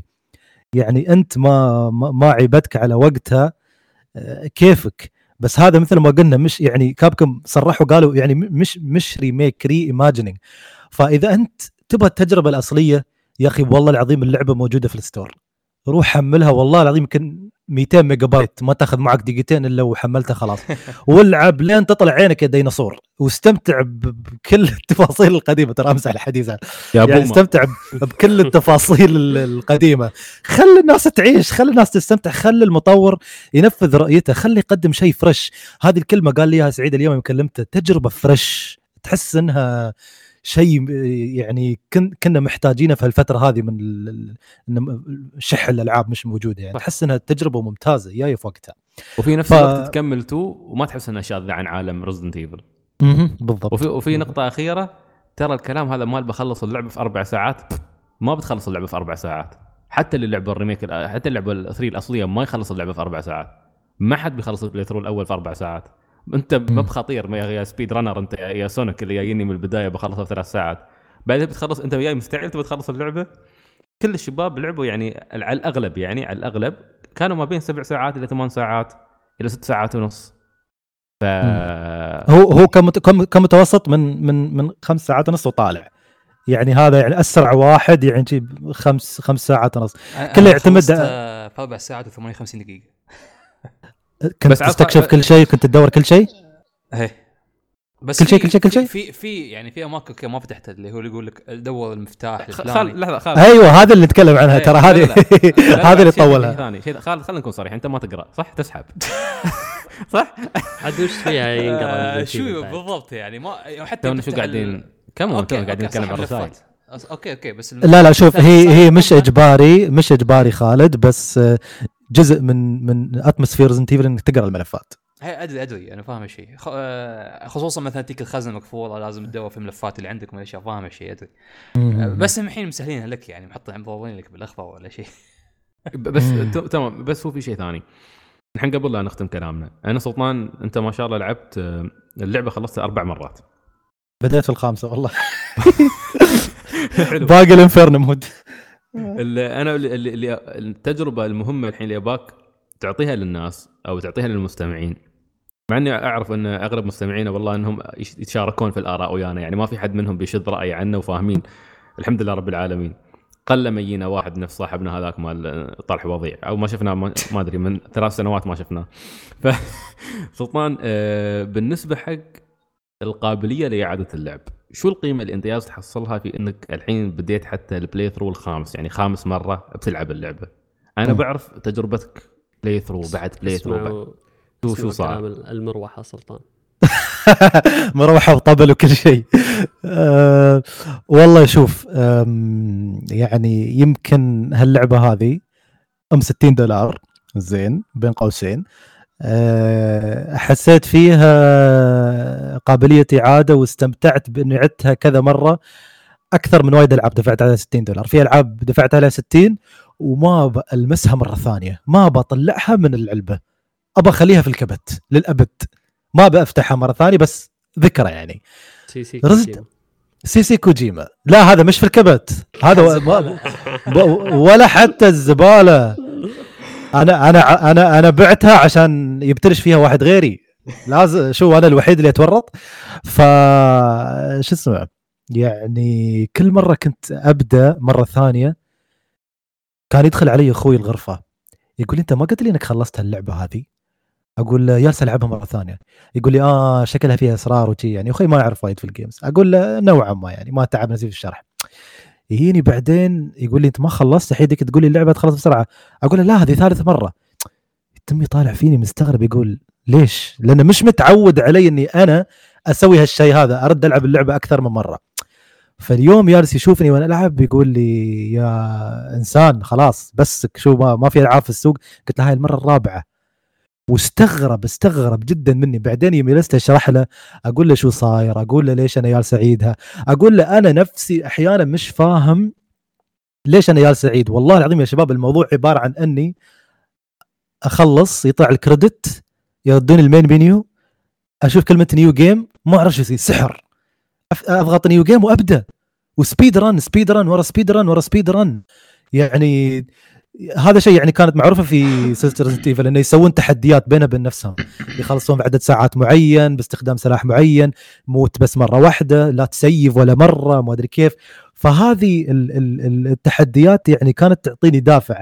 اما في العاب في مثلا فيها تحديات غبيه، يقول لك عيد التحدي الفلاني بس بدل لا تذبحها بسيف اذبحها بمسدس، او بدل لا تذبحها في 5 دقائق اذبحها في دقيقه واحده. هالاشياء الغبيه ما كانت تعلي لي شيء، ولا كانت ابدا سبب اني انا اعيد التجربه او احس اني والله ابى اخوضها مره ثانيه، لا. فما ادري، يمكن انا اسوأ انسان تساله عن ريزيدنت ايفل، ويمكن أسوأ إنسان تسألني عن قابلية الإعادة وهالشيء، لأن مثل ما قال محمد مروحة، وأنا عن 10 مراوح مش مروحة واحدة بس. فش اسمه، بس يعني عزائي إن أنتوا الاثنين جربتوا وشفتوا بنفسكم وش اسمه واستمتعتوا، وهذا أهم شيء. وبليز العبوا، أنت بالذات سعيد العبوا، لازم تلعبون الحين. أنا صراحة شوف مثل ما قلت لك اليوم إني فعلا اهتميت بشكل كبير بعالم ريزيدنت ايفل الحين. الحين يوم اطالع اني انا لعبت 2 ولعبت 3 ولعبت 4 ولعب 7 6 مش موجوده 5 في الحمام. بس العبون فعليا، اسحب على شيء زين. انا فعليا ابى العب هي، انا ون احس اني ما لازم العبها يعني، على الاقل اشتريها الحين وهي دام مخفضه. اتاكد من البلس، يمكن تنزلتها قبل كانت بلاش. صح، كانت مره موجوده شو اسمه ببلاش. صح. خالد لعبتها؟ ايه انا لعبتها بالبلس ترى. الله عليك خلصتها؟ ايه اكيد. الله، انتوا على فكره انتم مستوعبين ان انا مخلص 3 ألعاب الاسبوع هذا؟ اوه صح، تعال. هذه فائده الالعاب القصيره يا سعيد. زين، 3 ألعاب مخلص الاسبوع هذا. انا روحي توني الحين لحظه تجلي جتني، نور نزل من السماء، احس اني كسرت لعنه عندي من زمان. طيب خلاص نختم مع ريزيدنت ايفل. احس طولنا بس ساعه كامله او شيء. تستاهل يعني. ما تكلمنا عن متى بينا ريميك نفس هذا، نحن بعد كم يوم. بالضبط هاي النقطه اللي كنت بقولها، انه يعني اكاونت كاز هرايا البارودي قاعد يستهبل، قال نحن نعيش في فتره يعني نعيش في سنه غريبه، زين ان فتره كل الالعاب فيها بتتاجل الا ريميك فاينل 7 بينزل. يا اخي وفعلا تفكر فيها شيء عجيب والله، سبحان الله يعني. كل لاست اوف اس تاجلت، جوست اوف سوشي مع الاغلب انها بتتاجل، في كذا لعبه بتتاجل، بس هذه جايه لا شحنوا خلصوها من زمان يعني. على باذن الله يا رب يعني ان ريميك 7 يتسرب خلال الاسبوع هذا، وسط الاسبوع، عشان نكون جاهزين نتكلم عنه الحلقه الجايه بحلقتين. انا يعني هذا اسبوع يعني اسبوعين حافلات بالنسبه لنا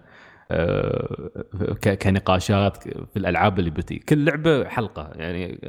ريزيدنت ايفل هذه هي حلقتها، الاسبوع الجاي أأمل لما تكون حلقة 7 ونبي يكون عندنا الوقت الكافي نلعبها يعني مثل ما خلصنا 3 احنا سلطان متى اشتريناها؟ يوم الأربعاء قبل اليوم شو؟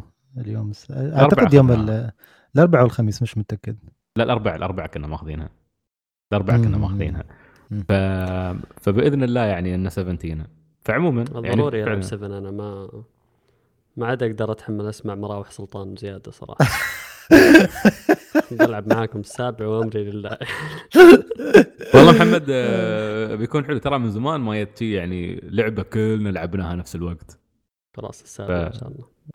فتوكل على الله السابع توقع البري داونلود بدأ خلاص يعني الأغلبية. لعبة واصلة أوروبا لأنهم قدموا موعدها. طيب. شفت حمد مصور. يا مع اللعبة. حمد السويد. علينا كلنا. تخيل حمد. كان صوتي يقطع هنا. ها صوت مين؟ ولا عندي أنا بس. لا من عندك عندك أنت سلطان. طيب جميل. نحن عشان نبغى نلحق على الصلاة فبنشوف التجارب اللي موجودة. خالد. يس. أنت خلصت دوم إترنال وسلطان قال لك إن دوم إترنال ترى شو بعد كذا ترى زلفت زيادة وبلاتفورمينج زيادة بس تقول لا تقول إن دوم إترنال مختلفة فيها شيء مختلف. بالضبط. الحين بعد ما خلصت اللعبة شو الشيء المختلف شو اللي تشوفه مميز في اللعبة؟ أول شيء شيم على سلطان لحين ما خلصه. هو شوف ملحوق عليها بالضبط أي شيء يعني الحين بهالفترة خلص سلطان ريزدنت ايفل انزين وفاينل 7 يعني كان عنده وقت قبل ريزدنت ايفل 3 ما شاء الله يحتاج يتهيئ نفسيا انت تعرف سلطان لازم ينزل العصر قبلها باسبوع سلطان بس يشرب شاهي ويالس على يحط لك الدريشه يفتح الدريشه والغروب وحالته حاله. انزين دوم إترنال الله يسلمك ويعافيك. طبعا احنا قلنا في البدايه حلقه قبل حلقتين ان نفس ما هي اوكي صح نفس ما هي في اساسا بس الاشياء الثانيه تختلف. طبعا الحين نظام مراحل انك كل ما تخلص مرحله ترجع للقاعده الام وتكمل وتسير مكان ثاني ولا مكان ثالث ولا مكان رابع فمنها البيئات في اللعبه قامت تتنوع بشكل كبير. يعني قبل الجزء الاول كان بس عندك المريخ خلون هذا البرتقالي مع احمر وعينك تنعمي وكذا بس. اما الحين لا عندك خضراء عندك مريخ موجود عندك اماكن بناء عندك كل شيء حتى الاماكن نفسها كانك تتكلم كان فيها ماضي مستوي ولا كذا. فهالشيء اللي يميز دوم إترنال عن قبلها. الأسلحة نفس ما هي نوعا ما بس متطورة أكثر مع اختلاف سلاح واحد. أصوات الأسلحة يا أخي ضابطة صح في اللعبة في الجزء يعني تحس كل سلاح تطلق فيه. زائد أنه خلوا لكل سلاح قيمته بأنه غصب عن ذكرنا هالشيء قبل انه يخلونك تنوع في اسلحتك. الجزء الاول او 2016 ما كان شيء لا اخذ سلاح واحد عندك رصاص ما شاء الله ما يخلص وذبح شوتجن يلا شوتجن رشاش يلا رشاش. هني لا خصوصا ان كل عدو حطوا له نقطه ضعف عادي بطلقه واحده ان مثلا تخليه يشع يستوي جلوري تعرف يوم تعطيه ار3 خلاص كريتيكال يموت فبضربه واحده بس لانك تعرف الكريتيكال ماله. فهذا شيء نقطة حلوة صراحة في اللعبة أنه يخلونك تنوع في أسلحتك يخلونك تستخدم كل سلاح موجود تستفيد منه. زائد أنه مخلين الكابستي للرصاص أقل عشان شي بعد هالسبب الثاني أنك تنوع في السلاح غصب عنك يعني. فغير أنك لازم تستخدم أشياء ثانية تستخدم البوكس عشان مثلا تنزل هيلث أكثر تستخدم الجليد أو القنابل عشان تنزل دروع حق نفسك تستخدم الشينسو عشان تنزل رصاص أنك تتوهق رصاص يخلص تحتاج رصاص فلازم تسوي هالكامبو بشكل متتالي يعني ما تعيش بس أنك تطلق لا ما تعيش لازم تنوع لازم تعطي بوكس لازم تذبح بالشينسو لازم تسوي كل شيء. فهذا عطى تنوع في الجيم بلاي نفسه خلى الجيم بلاي حي تحس فيه أمتع أكثر أكشن أكثر. هالشيء يحسب له خصوصاً السوبر شوتجن يعني طوروا عن الجزء القبل يا أبو سوبر شوتجن جديد الأبيليتي ماله أنك تسحب عمرك على العدو. فمثلاً أنت متوهق بين 50 عدو تشوف عدو بعيد صوب عليه تجيب السلسلة وتشرد منهم وسيت تذبح هناك من بعيد. فهالشيء وايد حلو عطى انسيابية أكثر في اللعبة. وهو غير أنه قوي السلاح فعلياً قوي تستمتع وأنك تلعب فيه. فتقدر تقول ان هالجزء اللعبه رجعت لصورها القديمه دوم القدامه في حتى كجيم بلاي كيف الالغاز، كيف الاشياء، المفاتيح تحصلها انك تفتح باب وكذا. تحس نوعا ما ذكرتني في دوم القدامه اللي موجوده اللي كنا نلعبها على البي سي، والله ما اذكر اجهزه بالضبط 96 ولا كذا، فذكرتني نوعا ما هذا الشيء. الاعداء طبعا نفس الاعداء تقريبا الجزء الاول، بس ضافوا كم عدو جديد، ونفس ما قلت ان ضافوا فيهم كريتيكال زاد. الاعداء اللي يدد صدق يعني غثيثين، خصوصا راعي الشيلد والسيف الله ياخذه، يعني مؤذي جدا، لأنه يك ما يعني ما تقدر تذبحه إلا مثلا ما ينفع إلا الشوتجن قلت لكم عنه، سب الشوتجن لازم تعطيه باري أو مو باري اللي هو يوم يضربك في صوت يطلع شيء يضربك، لازم تعطيه بالشوتجن وقت صح عشان ما يأذيك. فهل هل هل هالفروقات اللي في اللعب حسيتها؟ طبعا تخلص منطقة تكمل باركور تحل غزة ولا منطقة سرية تحصل أشياء ايتمات تقويك، كل شيء يقويك في اللعبة فعليا. كل ما اكتشفت أكثر مرحلة، كل ما خلصت أشياء أو خلص يعني اكتشفت أسرار كذا تقويك، تقوي أسلحتك، تطور أبيليتي جديد ولا تطور كل شيء يقويك تستوي. نفس نظام الجزء اللي قبله، الأسلحة يعطونك إياها من أول مهمتين ثلاثة، الأسلحة نص اللعبة تقريبا عندك كل أسلحة، بس اللهم أن تحصل الدرون اللي يطير تضربه وتأخذ من التطويرة. زاد أن تقدر زاد أن يوم تخلص تشالنج الفايت، حتى فيه مثلا الفايتات المخفية يعطونك نقاط، ومن هالنقاط تطور الأبيليتي هذه، مو بس شيء في متنوعة جدا يعني بتضيع فيها من كثرها الأبيليتي والتطويرات موجودة، وكل واحدة بنوعها. هذه الاشياء يعني فرق في الجيم بلاي وكذا. اللي ازعجني في اللعبه التوتوريال صراحه، يعني كل ما تحصل سلاح جديد، كل ما تحصل ابيليتي جديد، اعطوك توتوريال شيء، اعطوك سلاح جديد، يقول لك هالسلاح ينفع كرتكل حق اي وحش وحق ما اعرف شو حق ما. يا جماعه انتوا وايد سهلتوا الوضع شيء، خلوني اكتشف بنفسي، ليش قاعد تدلعوني بزياده؟ ما حبيت هالشيء صراحه، خليني اكتشف.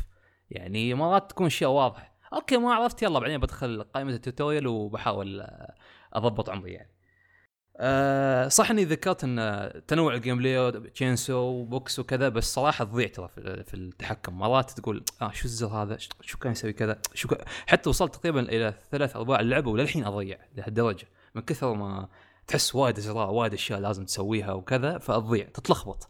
الى الان مرات كنت اضغط اظني مثلث عشان غير السلاح ولا شيء، مع انه مثلث تسوي شيء ثاني، ما اعرف ليش شيء مو تلخبط مع لعبه ثانيه. تلعب لي ابيكس وكول اوف ديوتي 6000 لعبه شوتر. لا حتى الابيليتي اقول لك قنبله ولا كذا، لان تتطلب منك تضغط مثلا زر يسار الاسهم او ما يمين ولا كذا ومن هالاشياء. غير بعدين حتى تطلع السيف، يخرب بيت السيف شو يسوي يا اخي، قوي جدا. صح اني ذكرت ان قللوا الكاباسيتي منها، يزيد ان التنوع في الاسلحه، بس يا اخي مرات كيف اقول لك، مثلا انت مستمتع حاليا في السلاح، بس لانه ما عندك مو مطور الامو كاباسيتي، يا اخي بسرعه تغير السلاح. يا خليني استانس في السلاح، انا محطين حاليا عشان استانس فيه، بس تحس مرات بزياده ان الامو صدق شويه بزياده مرات في البدايه. اتوقع يبون يكسرون الغلطه اللي كانت بالجزء الاول، يمكن بالجزء الاول تاخذ واحده من الاسلحه القويه خلاص. البلاتفورمينج اللي كنت اقول عنه، اللي هو بين مرحله مثلا او بين فايت وفايت، مره يعني هو جدا جدا بسيط، قديم، تحسه ما في شيء، فما تطلعك من الجو بعد. يعني خصوصا يتكرر في كل مرحله، في كل مرحله تخلص فايت تروح باك وكذا نفس الشيء، ف يعني يطلعك من الجو. لعبه جيم باس بامتياز. والبوس الاخير صراحه ما اعرف، يعني اللي قبله كان احسن منه، تحسه حشو يعني، بس انه مو فايت بس وقت زياده، تم اطلق هني اطلق هني، ما بس اخي ما له داعي صراحه. كان جدا جدا كان تحسه مضيعه وقت، بس وقت يعني طولوه بزياده، وخصوصا يعقون لك يعني مثلا السيف الخارق اللي يذبح اي عدو بضربه واحده، يعقون لك الامو ماله شيء بالبلاش، امشوا خلك. يعني ما حسيت له في اي تشالنج يعني، بس انهم اعداء من كل صوب يلعزونك والله، بس هذه. انت ما فهمت الرمزيه يا خالد، انت لما توصل نهايه اللعبه انت البوس الاخير، فلازم انت اللي يكون عندك امو لا نهائي. دائما تتشكون في الالعاب ليش الوحش ما يسوي ريلود، ليش عنده رصاص ما يخلص، اعطوك الجو ريحوني ها. فهذه اختلافات يعني بشكل عام في دوم. حلوه يعني، اضافت حماس اكثر في اللعب وكذا، بعضها يمكن قللت الحماس، بس بشكل عام لا اللعب يا أخي أنا الشوتينج نفس الوناسة الدمج الموسيقى. أنا ما يعني أنا بشكل عام ما أسمع روك أصلاً أو ما مو بقولك ما أحب ما أستسيغه، بس يوم يدخل في اللعبة هذه له جو خاص أندمج فيه، تركيبه حلوة صراحة. فدوم 2020 بالراحة تسوى، حتى جربها لازم تلعبها، لعبة لازم تلعبها. تنزل على بلاس إن شاء الله، مو على بلاس معليش على الجيم باس. استغفر الله العظيم، ايش في جيم باس خدمة ممتازة يا أخي. لازم تدعمهم محمد، ايش طلع $60 مشترك أنا جيم باس، حلو هذا دعم يكفي.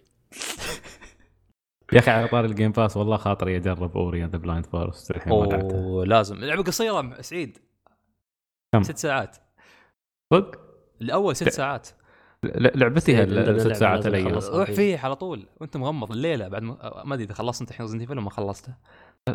الله يهديك توني شويه اقول لك انا ضيعت، حسبتك خلصتها بعدين فهمت انك ما خلصتها، بعدين رجعت فهمت انك خلصتها فاختبص عندي. لا انا اقول لكم اني خلصت اللعبه ومخلص المشهد الأخير على طول نطيت على المايك. خلاص على نزل الحين أوري ونصيحتي ما تندم. وهاي شو اسمه دويلو وسبس، لا العب الأول أول شيء، بعد ما تلعب الأول تخلصه تحلله وتستانس فيه وتقول إنه ممتاز روح لعب الثاني.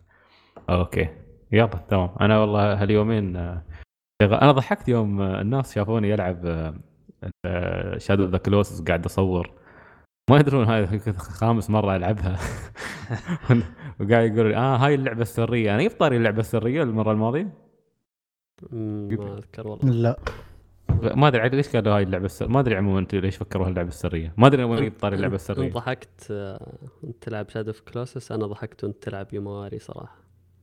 الله يومواري الله يقطع عمرها من اللعبة والله. لو صوتي يطلع في المقاطع سلطان ما غير تسمعني أضحك. يا اخي سووا بث مره ثانيه لازمني. انا على فكره احس اني يا اخي خاطري ابث ريزدنت ايفل 3 يعني انا ما ادري، بس انا احس الرياكشنز مالتي تستحق انها تنشر. لا بث يومواري الله يقطع يومواري والله. ان المشكله تعرف انا والله انا يعني يوم شفت الفيديو هذا الدقيقه اللي نزلته في تويتر انتبهت على نفسي اقول كلام غريب، يعني تعرف الاشياء مالها يعني ثلتي شيء من الخرشه.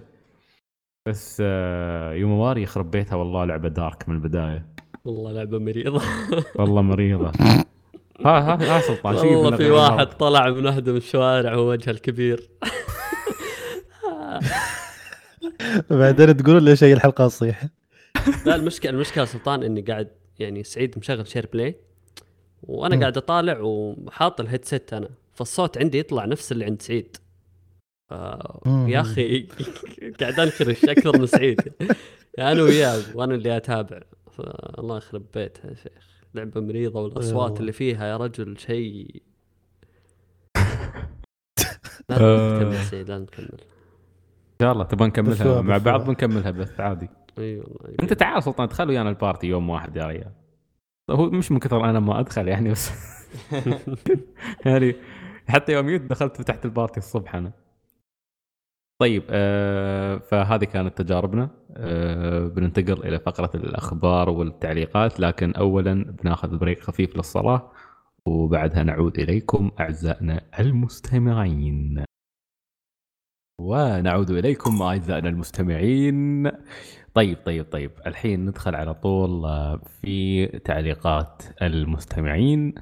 ليت المقدمات على طول بهالطريقه يعني. ولا ايش رايك خالد؟ ليش؟ لا يعني خشي عليه على قولتهم يعني. خشي عليه. طيب يلا ما عليه لين بس ما تطلع عندي.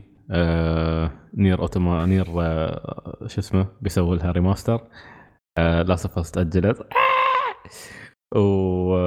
حتى قصة تشيما يعني ما يحتاج تير تتصارخ تقول هي بس ما علي أسقطوا تسقطون معي. طيب هذه الأسئلة وصلنا إلى الصفحة ونبدأ مع MD Life X. صديق محمد البطاطي مش موجود ولذلك لا تبعد تقول أنت ما هذا تسحب عليه. طيب عندنا يا اخي انا متاكد هالجمله سمعتها كذا مره. عندي احساس الكلمه سمعتها كذا مره ما ادري ليش. لأني كل حلقة أشدد عليه، لأن مرة واحدة أو مرتين استلمني، فأنا الحين استلم كل حلقة. يا ساتر، حد يغلط عندك. عاد نحب ربعنا. المهم إبراهيم علي، السلام عليكم. وعليكم السلام. أهلا يا إبراهيم، من زمان ودي أشارك وأسف على الإطالة مقدما. يلا نشيل عنك الغياب. لماذا لعبة بلاد بورن جميلة؟ يقول في عالم يدعوك للتفاؤل والتشاؤم، حيث يرحب بك الصغير قبل الكبير ويعلمك درس في مجال التخطيط والتفكير العميق، بحيث تذهب للبحث عن حلول لأبسط الأشياء قبل أصعبها، وتتفاجأ أن الصعوبة هي الأهم قبل كل محاولة للتغلب على كل وحوش منهم. يقولون لك بعد كل هزيمة تغضب، من بعدها أنا مجرد كائن هام في هذا العالم، انتظر من يقتلني لكي تذهب عند من يستقبلك من بعدي بعين مشتعلة وغريزية للقتل الغير محصور على عدد معين. العدد الأخير هو الحاكم والفاصل في الفوز، وتستمر دائرة من المعاناة التي تجبرك على الذهاب للحلم الجميل، وهناك من ينتظرك ويرحب بك، ومجرد انتهاء شاشة الانتظار تنسى همومك وأحزانك، ويتم معالجتك من خوفك وضياعك بعد إعطائك أفضلية في الدرع والسلاح والعلاج، وتصبح أقوى ولكن بشكل مؤقت، ولهذا تسمى دائرة. أحلى للوصف. يا ساتر يا إبراهيم، والله مقدمة تطبيلية يعني. وين محمد البطاطي؟ جيرمان الصياد المتقاعد، وظيفته انتظار كل من يصبح أقوى يستعد للمواجهة المصيرية.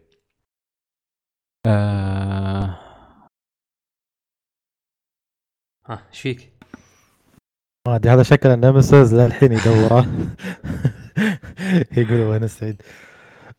بس والله ان الوصف يعني ما شاء الله.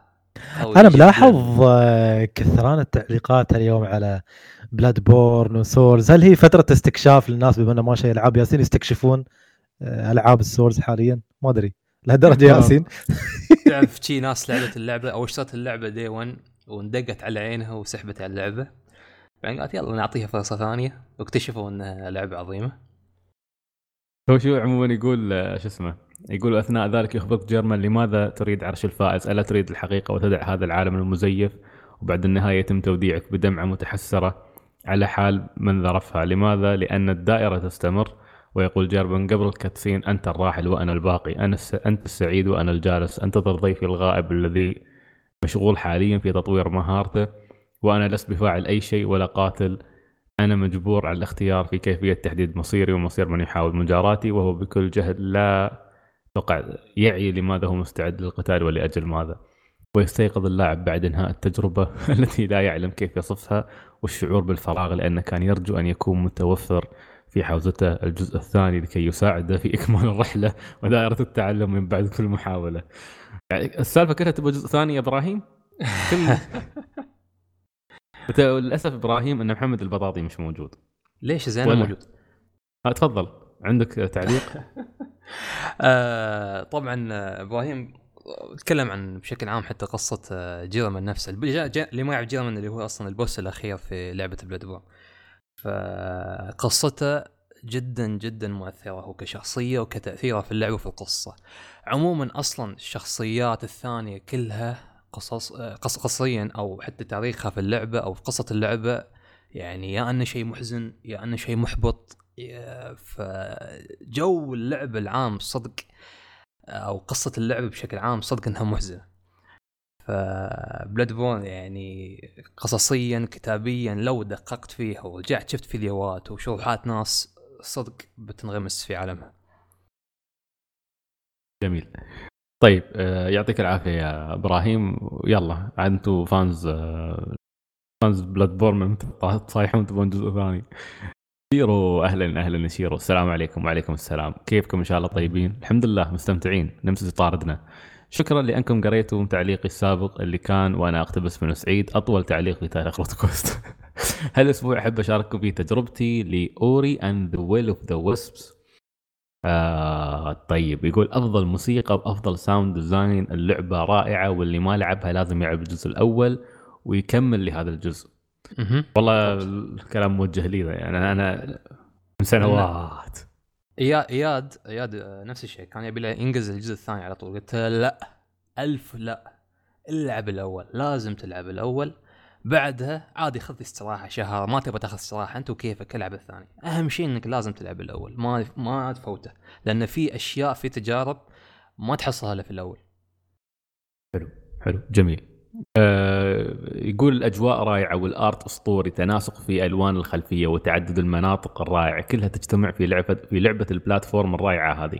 نصيحة للي يحب يلعبها واللي بدأ يلعبها, لا تصير غبي مثلي. الأماكن اللي ما تقدر توصلها اتركها ولا تقضي 3 ساعات يمها, لأنك بعدين راح تحصل قدرة توصلك للمكان بطريقة كثير سهلة.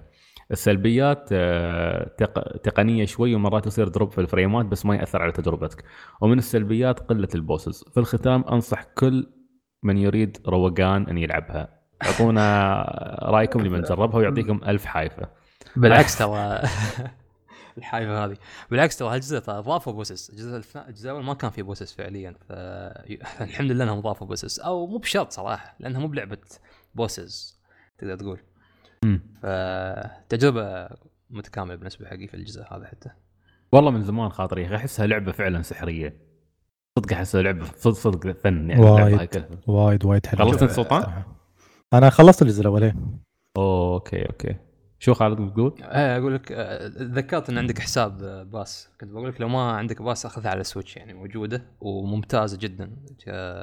تعال صح بس لا تخس يعني, بس موجودة عندي. لا خلاص عندي هي. لا مستحيل ما بيرس فلوسي مهمة بالذات الحين, ما نهاية العالم الحين. شفيك ما حد يضيع فلوس. استغفر امزح.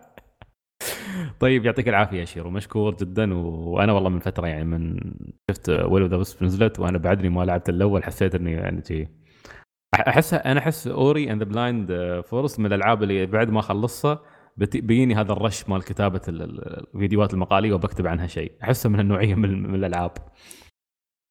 طيب كريبي باستا, أهلا كريبي, يقول كونيتشوا ميناسان. كونيتشوا.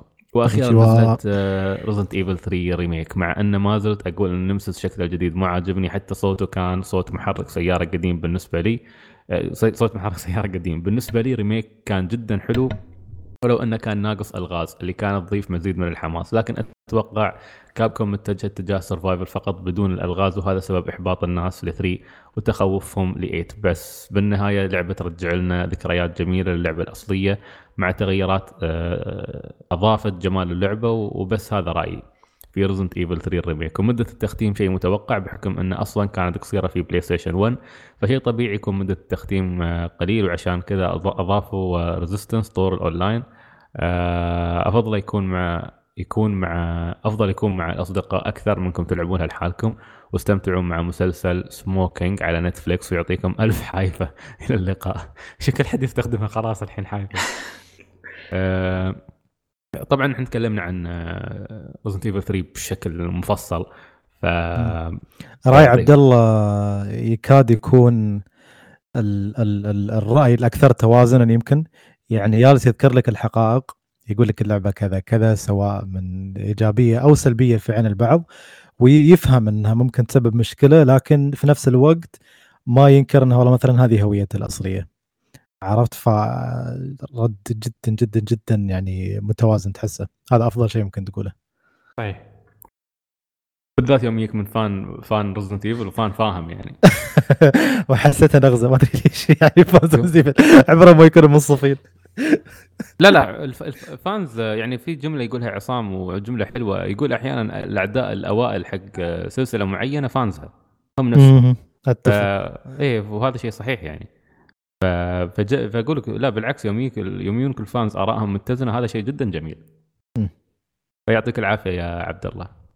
حكيم يا أهلا يا حكيم, يقول السلام عليكم يا رفاق. وعليكم السلام. قبل أسبوعين خلصت The Evil Within 2, استمتعت فيها جدا, لكن لما أجي أقارنها مع الأول أحس في أشياء تحسنت وفي أشياء صارت أسوأ, فما أدري وش رأي فيها بالضبط. فقلت خلني أرجع أسمع الحلقة اللي تكلمت عنها. شفت حلقتين, واحدة اتكلم فيها مجيد والثاني اتكلم فيها خالد, والاثنين ما قصروا, بس ودي أعرف رأي خبير الرعب سلطان في اللعبة مقارنة بجزءها الأول, أو رقم الحلقة اللي اتكلم فيها. طيب أنا سلطان ما أذكر إذا تكلمت عن ديفل وذن 2, حتى أنا ما أذكر تصدق, فيمكن ما تكلمت عنها. بس شو أنت لعبت اللعبتين صح؟ خلصت اللعبتين؟ لعبتها, وعشان ما أطول ولا أزيد على كلام الشباب خالد مجيد, رأي من رأيه. ما أذكر كنت أقولها حق منه بالضبط, بس وأنا ألعب The Evil Within 2 نفس الشيء, حسيت فيه أشياء متطورة, العالم صار أكبر مفتوح بزيادة، تحس فيها أعداء أكثر، الإخراج السينمائي صار أفضل، بس ما حسيت أني مستمتع باللعب كثر الجزء الأول. الجزء الأول استمتعت فيه بشكل رهيب رهيب رهيب، ما قدرت أوقف. تو كان في شيء غلط، حتى يوم خلصتها وصلت النهاية قلت في شيء. فأعتقد مرينا بنفس التجربة وأنا أتفق وياه صراحة. طيب هو في عنده حلقة ثانية أو تعليق ثاني يقول السلام عليكم يا رفاق، علقت الأسبوع الماضي، هذا تعليقه مال الأسبوع هذا، الأسبوع الماضي كان تعليق متأخر فما لحقنا نقرأ. يقول علقت الأسبوع الماضي لكن اللعنة يبدو أني تأخر، بين قوسين أشوى ما حد سجلني غياب، يمكن لأنهم نسوني، لا بس لأنك أنت يعني أنت معذور عكس الباقي واسطات شرايك. نروح للأسئلة. وش رأيكم في الهيلث بار؟ بين قوسين للأعداء عموما وللزعماء خصوصا، هل تفضلون يكون مرئي أو مخفي؟ هل تشوفون أن وجود أو عدم يأثر في التجربة؟ هل يصلح فقط لأنواع معينة من الألعاب؟ طيب والله أسئلة حكيم، دائما تكون أسئلة نقاشية بس ممتازة. خالد عندي نقطة، مثلا في ألعاب السولز ولا حتى نيو مثلا كمثال أخير، يوم تشوف هيلث البوس ما باقي له غير ربع، أنت هني على حسب استياءك من البوس أو الغصاصة اللي وصلك إياها البوس، هل إنك تتحمس وسيت ضغط مربعات ومثلثات عليه لما يموت، ولا إنه يعطيك واحدة على عينك ويذبحك من ضربة واحدة؟ فهني صراحة تفرق على حسب اللعبة. والله صعب أقدر أقرر هاللعبة تنفع كذا ولا ما تنفع كذا، بس هي نوعا ما أنا من الأشخاص اللي أحب أشوف طاقة البوس، أعرف كيف شو باقي له شو باقي، هل ألعب تكتيك، هل أمسك عمري، هل كذا يعني. خصوصا كمثال الأخير حتى Resident Evil 3 يوم تتحدى بوسز ما في لهم هيلث، فما تعرف لما أنت بتم تطلق ولا كم تبي تحسب رصاصك ولا كذا، فيلا اللي فيه فيه أطلق لما يموت. فجدا جدا أشوف اللي صعب القرار.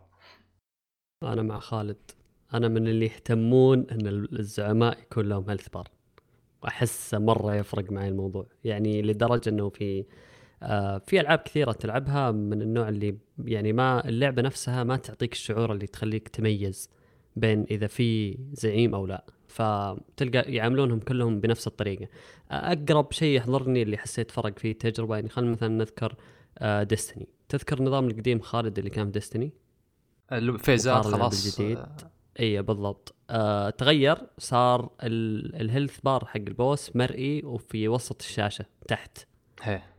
فصار يفرق التجربة يعني، هو شيء نفسي أكثر أتوقع، بس أحس بالطريقة هذه تقدر تميز في اللعبة أنه فيها بوسس فيها زعماء.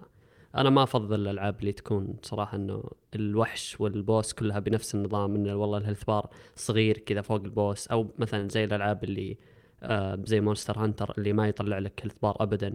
أتفهم أنه جزء من التجربة، بس أنا يضايقني يعني، خلني أعرف متى بيموت، يمكن أبغى أخلي هيلثه نقطة وأقعد أتونس عليه. يمكن مونستر هانتر مختلف الوضع، منه بيعطيك تلميحات، تطلع جمجمة عند الوحش في الخريطة يبدأ يعرج، بس حط لي الهيلث بار يا أخي، لعبة بلاي ستيشن 4 حط لي هيلث بار خلني أتونس. فما هو شيء نفسي، بس أنا أحس أنه يفرق معي صراحة، يعني أفضل وجوده دائما. حلو. سلطان راي محمد وخالد ما زيد عليهم شيء. هذا اللي يسرق الواد.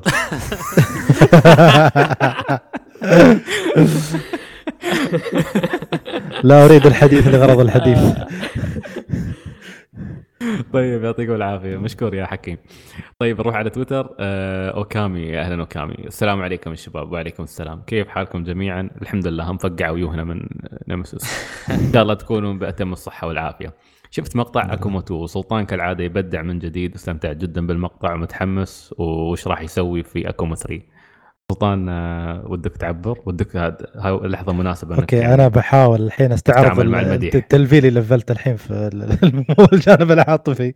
أيوة. يعطيك العافية. لا أمزح.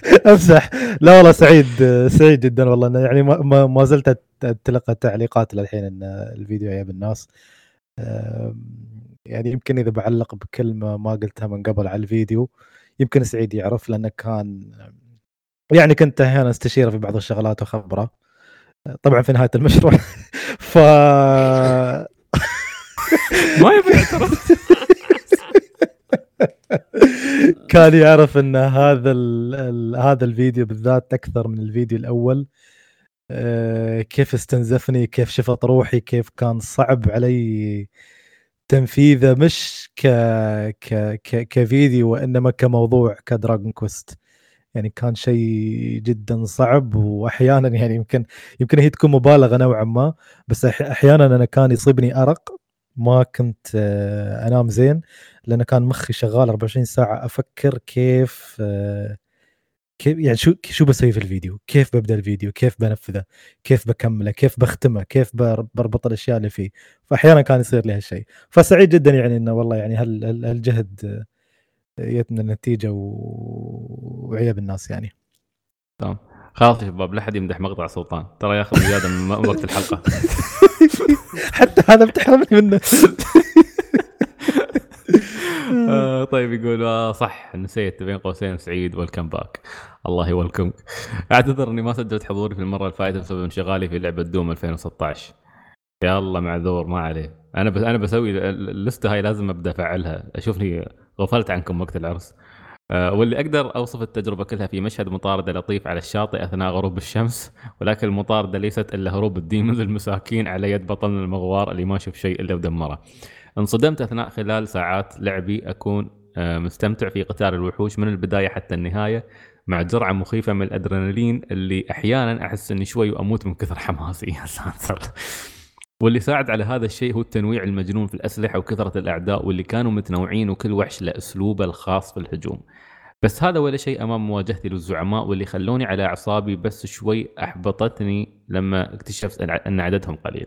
على العموم ما توقعت أن دوم راح تستحق تأخذ عرش كأفضل لعبة شوتر في تاريخ الصناعة، أقولها بس. آسف إذا كان كلامي كثير عليكم، بس شكرا لكم، يعطيكم ألف عافية. الله يعطيك العافيه ومشكور يا وكامي. ويا اخي كل ما يتكلم حد عن دوم اقول يا اخي ودي اجرب اللعبه هاي، بس في نفس الوقت تعرف ان اللعبه هاي مو بحقي. لحظه انت ما لحقت 2016 مو جربتها؟ لا شغلتها هذاك اليوم يعني بعد فيديو مجيد ويا اللي حمسني احط ميوت والعب يا رجال. اتوقع بحط اغاني بوب سيتي بوب ولا شيء بغير بس. اخ طيب جميل. اذا ما ادري يا كامي، بس يمكن نشوفك الاسبوع الجاي مع دوم إترنال دامك بدايه 2016 واستمتعت فيها لهالدرجه. محمد عبد النبي، اهلا محمد، السلام عليكم. وعليكم السلام. يقول كلمه السلسله بين قوسين يقصد تكمله من الجزء السابق. خلال الفتره الاخيره اختلفت نظره الجيمرز بشكل عام وبين قوسين وبشكل خاص بسوفت وير. هل تعتقد يجب إضافة أكثر من عنصر حتى نقدر نسميها جزء جديد بدون ذكر فيفا؟ يعني ممكن تغيير كامل مثل ياكوزا 7، أو يبدأ باسم جديد بدل التسمية بسلسلة مثل Resident Evil 6-7. السبب ما شفت فيهم روح السلسلة. طيب هو عشان أصيغ سؤال محمد أتوقع يقول شو الشيء اللي يخلي سلسلة معينة يعني سلسلة؟ هل لازم تكون مرقمة؟ لازم تكون مثل Resident Evil 1 2 3 4 5 6، ولا لازم تكون تصير نفس ما صارت Resident Evil، مثل ما صارت أساسن كريد إن طلعت من 4 وصارت التسميات Unity، وبعد Unity نزل Origins Odyssey بالطريقة هاي. فهل هذا يضرها في مسماها كسلسلة؟ هل الألعاب اللي ما تحصل أرقام تعتبر مش جزء أساسي من السلسلة؟ لا طبعا، المسميات والأرقام ما تلغي مكانها، يعتمد على الناشر نفسه أو المخرج نفسه شو يقرر للعبة هذه. فريفيليشنز مثلا Resident Evil Revelations كلنا نعرف أنها جزء فرعي، بينما الأجزاء الرئيسية في Resident Evil تعطى يعني مرقمة بأرقام. في لا بس سيد بعد يونيتي خلاص نسوا شيء اسمه أرقام، بس في النهاية تظل ترى أقول لك في أساسن كريد وقفوا الأرقام عند 4 عند بلاك فلاج، بس من بعدها يعني مثلا يونيتي لا زالت جزء أساسي من السلسلة، تعتبر جزء خامس السلسلة. عرفت روك مثلا تعتبر جزء فرعي بالضبط، روك تعتبر فرعي. فعلى حسب ما يقرر مخرج السلسلة نفسها أو الشركة، فما أتوقع أنه يعني فيها إشكالية يعني يا محمد. زين السؤال مثلا يعني متى تفرق وايد؟ يعني مثلا في اذكر فيها مش كمان اذكر شو لعبه محدده، بس اللعبة تختلف تماما. في فانز يقولون يا ريت لو سموها لعبة ثانية ما خلوها نفس الاسم، يعني مثلا Resident Evil 7 من كثر ما هي على اساس انها غير عن السلسلة. شوف انا يعني ما احس انه هو عطى مثال ممتاز بعد محمد اللي هو مثلا ياكوزا. عرفت ان بعض الاجزاء تشذ شوي عن السلسلة وتقدم شيء مختلف. هل هذا بالضرورة ينفيها من كونها جزء مكمل؟ ما بالضرورة، يمكن يا أخي المطور حب يجرب شيء جديد مثل ما قلنا مثلا ريميك 3 وكيف كان شيء جديد عن 2 مثلا، مثل ياكوزا 7 الحين أنه بتحول من بيت ذا ماب إلى جي آر بي جي، بس في نفس الوقت هذا ما ينفيها من كونها الجزء السابع، هي الجزء السابع للسلسلة، جزء أساسي. فأتوقع يعني بغض النظر عن آراء الناس اللي قرر الشركة نفسها يعني الحين الناس يعني مثلا فانز ريزدنت ايفل مهما كرهوا 6 جزء أساسي في السلسلة، 6 خلاص موجودة، 5 جزء أساسي من السلسلة. حتى اللي مثلا ينقز 4 من 4 إلى 7 يقول لك أنا ما أعترف في النص، أنت ما تعترف كيفك، بس الشركة اعترفت وهذا شيء مسجل قانونيا وكل شيء ماشي الموضوع يعني. فالموضوع مش في إيد اللاعبين، الموضوع في إيد الشركة نفسها. نفس ما حسوا في دي ام سي بعد، ونفس ما صار في دي ام سي. طيب السؤال الثاني يقول ايش في مجتمع الجيمز؟ ازعاج عشان اللعبه ماخذه اقل من 90، ازعاج على عدد الساعات، متى صار عدد الساعات شيء اساسي؟ صحيح 5 ساعات قليل بس افضل من التكرار. كلهم من جماعه دستني يقول محمد يا اخي دائما يجيب لك اشياء في الصميم ويجلد ما عنده واحد اثنين مساكين عن دستني يا اخي. تكلمنا هو عموما وايد عن الموضوع هذا في ونقول نص الحلقه حتى ايه، وراح يرجع مع ريميك 7 على الاغلب يعني. ف روق يا محمد، العب واستمتع بس خلك منهم. يعطيك العافيه، مشكور محمد. مفتاح البخاري، اهلا مفتاح، يقول السلام عليكم. وعليكم السلام، يعطيكم العافيه يا شباب، الله يعافيك ان شاء الله دائما طيبين. اليومين حياتي كلها مع العظيمه ون بيس بايرت ووريرز 4، لعبه خرافيه. السلام عليكم، والله ودي العبها، أفضل لعبة لون بيس. وكذلك ألعب ستريت فايتر 5، اللعبة اللي اشتريت بلاي ستيشن 4 عشانها وندمت. أوف ليش؟ هذا لا يعني أنها لعبة سيئة. 5 هذا لا يعني أنها لعبة سيئة، بل بالعكس هي جميلة جدا، ولكن لا تستحق أن يشترى الجهاز من أجلها. أتوقع أنك قصد الجانرا المفضلة عندك بين قوسين فايتنج. اوكي قصده لا، ما هي لعبه الفايتنج المفضله عندك. طيب خالد ستريت فايتر 5 اظني ستريت فايتر بشكل عام ما اشوف ما العب فايتنج وايد، بس يعني من الالعاب عجبتني حتى ناروتو التيمت نينجا كان صح اللي لعبناها، التيمت نينجا ستور يعني ممتازه جدا كالعاب فايتنج. العاب دراغون بول بشكل عام تعجبني، خصوصا الاكشنيه يعني زي فايتر زي في الاخيره عجبتني وايد. بس يعني كتوتل غالبا مع ستريت فايتر ما العبها، بس اتونس على اخبارها وسوالفها. جميل. محمد ما ادري بين كينج اوف فايترز يمكن وبلادي رور 3. اوكي سلطان. الله يا بلادي رور، الله يلا صح يا بلادي رور. لحظه ذكرني بالسؤال، يقول شو احسن لعب فايتنج عندكم؟ هي لعبه، هو يقول لعبه الفايتنج المفضله عندك. ما لعب فايتنج وايد، بس يمكن اكثر شيء اتذكره كان ناروتو. بس اذا ممكن استغل هالفرصه فاني اذكر لعبه ودي انها ترد، فودي رايفل سكولز ودي اشوفها مره ثانيه. انا ودي اشوف ثيم المدارس والتسعينات مدري الثمانينات، الموسيقى القديمه، الاسلوب المميز، ابغى اشوف هالاشياء مره ثانيه. وقف الحلقه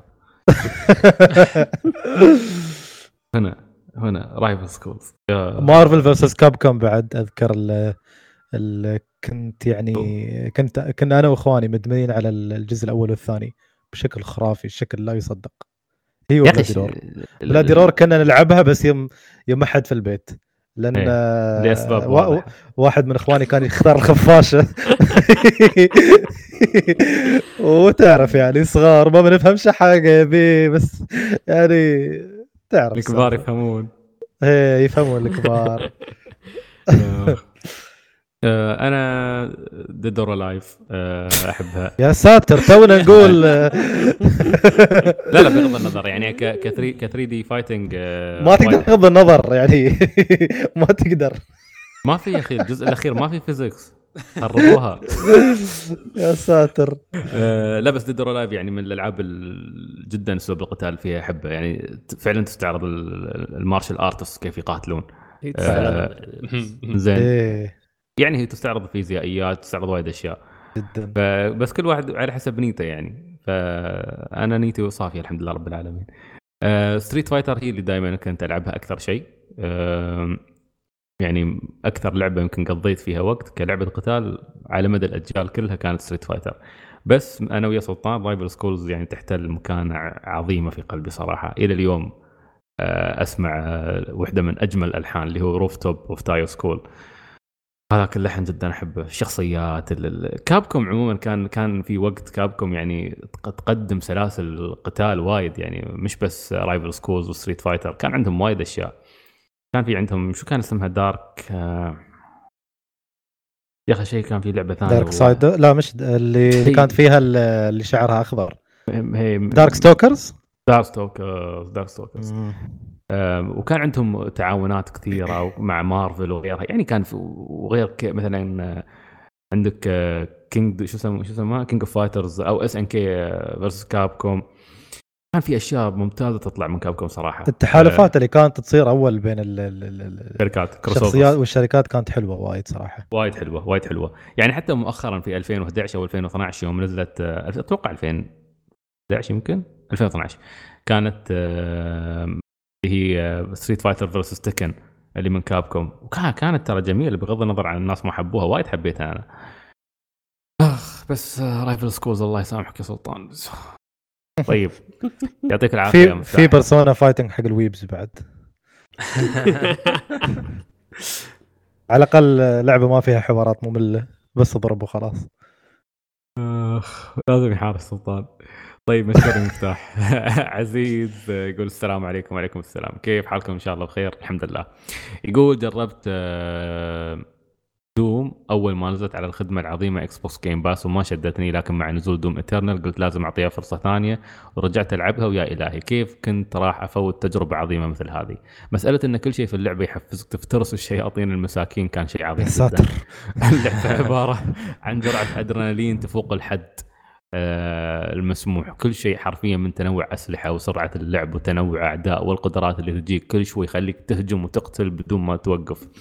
يا اخوان انا ما اعرف بس فيهم الناس يلعبون دوم في العزله واضح ان في شيء تفريغ في شيء مرعب قاعد ينمو في قلوب الناس هاليومين. يقول طبعا القصه سواليف وفي نصها ما عاد ركزت معها اصلا. ما اعتقد اني راح اتحمل جرعه ثانيه فباجل الاترنال اللي بعدين وممكن تنزل على الجيم باس. لكني سعيد جدا اني رجعت ولعبتها. شكرا مايكروسوفت على الخدمة الجبارة اللي خلتني أجرب ألعاب كثيرة كانت راح تفوتني بدونها أو وفرت علي مبالغ كبيرة خاصة أني طالب حرفيا ما عاد صرت أشتري إلا قليل جدا مقارنة بقبل. سؤال بسيط، هل طبيعي أني أختم دارك سولز بلاد بورن وسكيرو وتكون من أفضل الألعاب عندي على الإطلاق؟ ردينا عطار سولز. وأحب ألعب بعض الألعاب على الإيزي مود. تفضلوا سلطان محمد وخالد. لا هذا جواب هذا حكم انت اصلا بعد يا اخي في كلت قاعد يتشكل. متابعين روت كويست كلهم مال شبيحه ميازاكي. خلينا نكون واقعيين، خليك من موضوع الكلت هذا. بلاد بورن وسكرو بما انكم انت سلطان خلصتوا هالاثنين خاصه يعني اترك العاب السولز يعني. بمجرد ما خلصتها انا كنت استصعب الموضوع قبل بس الحين صرت اشوفه طبيعي يعني. ما كنت متخيل اني لعبت 3 أجيال من الاجهزه بدايه بالسيجا والبلاي ستيشن 1 و2 وجيت على نهايه البلاي ستيشن 3 لاني لعبت لعبه متاخر ولعبت لعبه اسمها دارك سولز وصارت يعني هي اذا ما كانت افضل لعبه لعبتها صارت من الافضل بشكل طبيعي. فما أشوف إنها مشكلة يعني. مو معقول إنك تقول أوكي طيب لاعب أنت مليون لعبة قبلها ليش هذه اللي صارت أفضل شيء؟ هي كانت أقرب شيء لي يوم لعبتها. فأنتوا نفس الشيء يعني. أنتوا سلطان خالد طبعا من بلاي ستيشن 3 بادي فنستفيد بس أنت سلطان يعني لاعبين من فترات ويمكن حتى هالجانرة تكون جديدة بالنسبة لكم. سكرو وبلاد بورن متأكد 100% أن لها مكانة خاصة يعني. طلعت بشكل مفاجئ من ضمن الألعاب اللي لعبتوها للتوب خلنا نقول 10 على الأقل. فأكيد أن اللعبة فيها شيء مميز يعني، وهذا هذا اللي يقصده هو بكلامه، أنه هل طبيعي أن صارت هذه واحدة من أفضل الألعاب اللي ألعبها؟ أنا أشوف بالعكس طبيعي جدا. ما يهم أنت إيش لعبت قبل، اللي يهم الشعور اللي أنت حسيت فيه يوم لعبت هاللعبة، اللي ما كان موجود اللي ما كان موجود أبدا قبل في أي لعبة ثانية. ويختلف هالشيء يعني، في ناس قعدوا يعني سنين طويلة ما لعبوا مثلا، خلينا نقول نتكلم عن السلاسل المشهورة، ما لعبوا ميتل جير، بس اليوم لعبوها صارت هي الأفضل بدون أي منازع يعني. فهو شيء طبيعي في النهاية، أنت كيف لعبت اللعبة هذه، كيف تقبلتها. فما أشوف الموضوع فيه شيء يعني، بالعكس أنا سعيد ما كان يلعب أبدا ألعاب السولز، لعب بلادبورن وخلصها واستمتع فيها جدا. سلطان نفس الشيء، لعبوا سكر وكانوا من المطبلين طبعا. شيء عادي يعني، مهما كنت أو لعبت ألعاب قبل ما يأثر أبدا في تقييمك. محمد أنت مستوعب أني مخلص بلادبورن قبلك؟ أنت مستوعب سعيد؟ أنا مخلص بلادبورن قبلك، مستوعب؟ وش أسوي عاد، مرضت قاعد أسبوع على السرير. حزن في خاطري.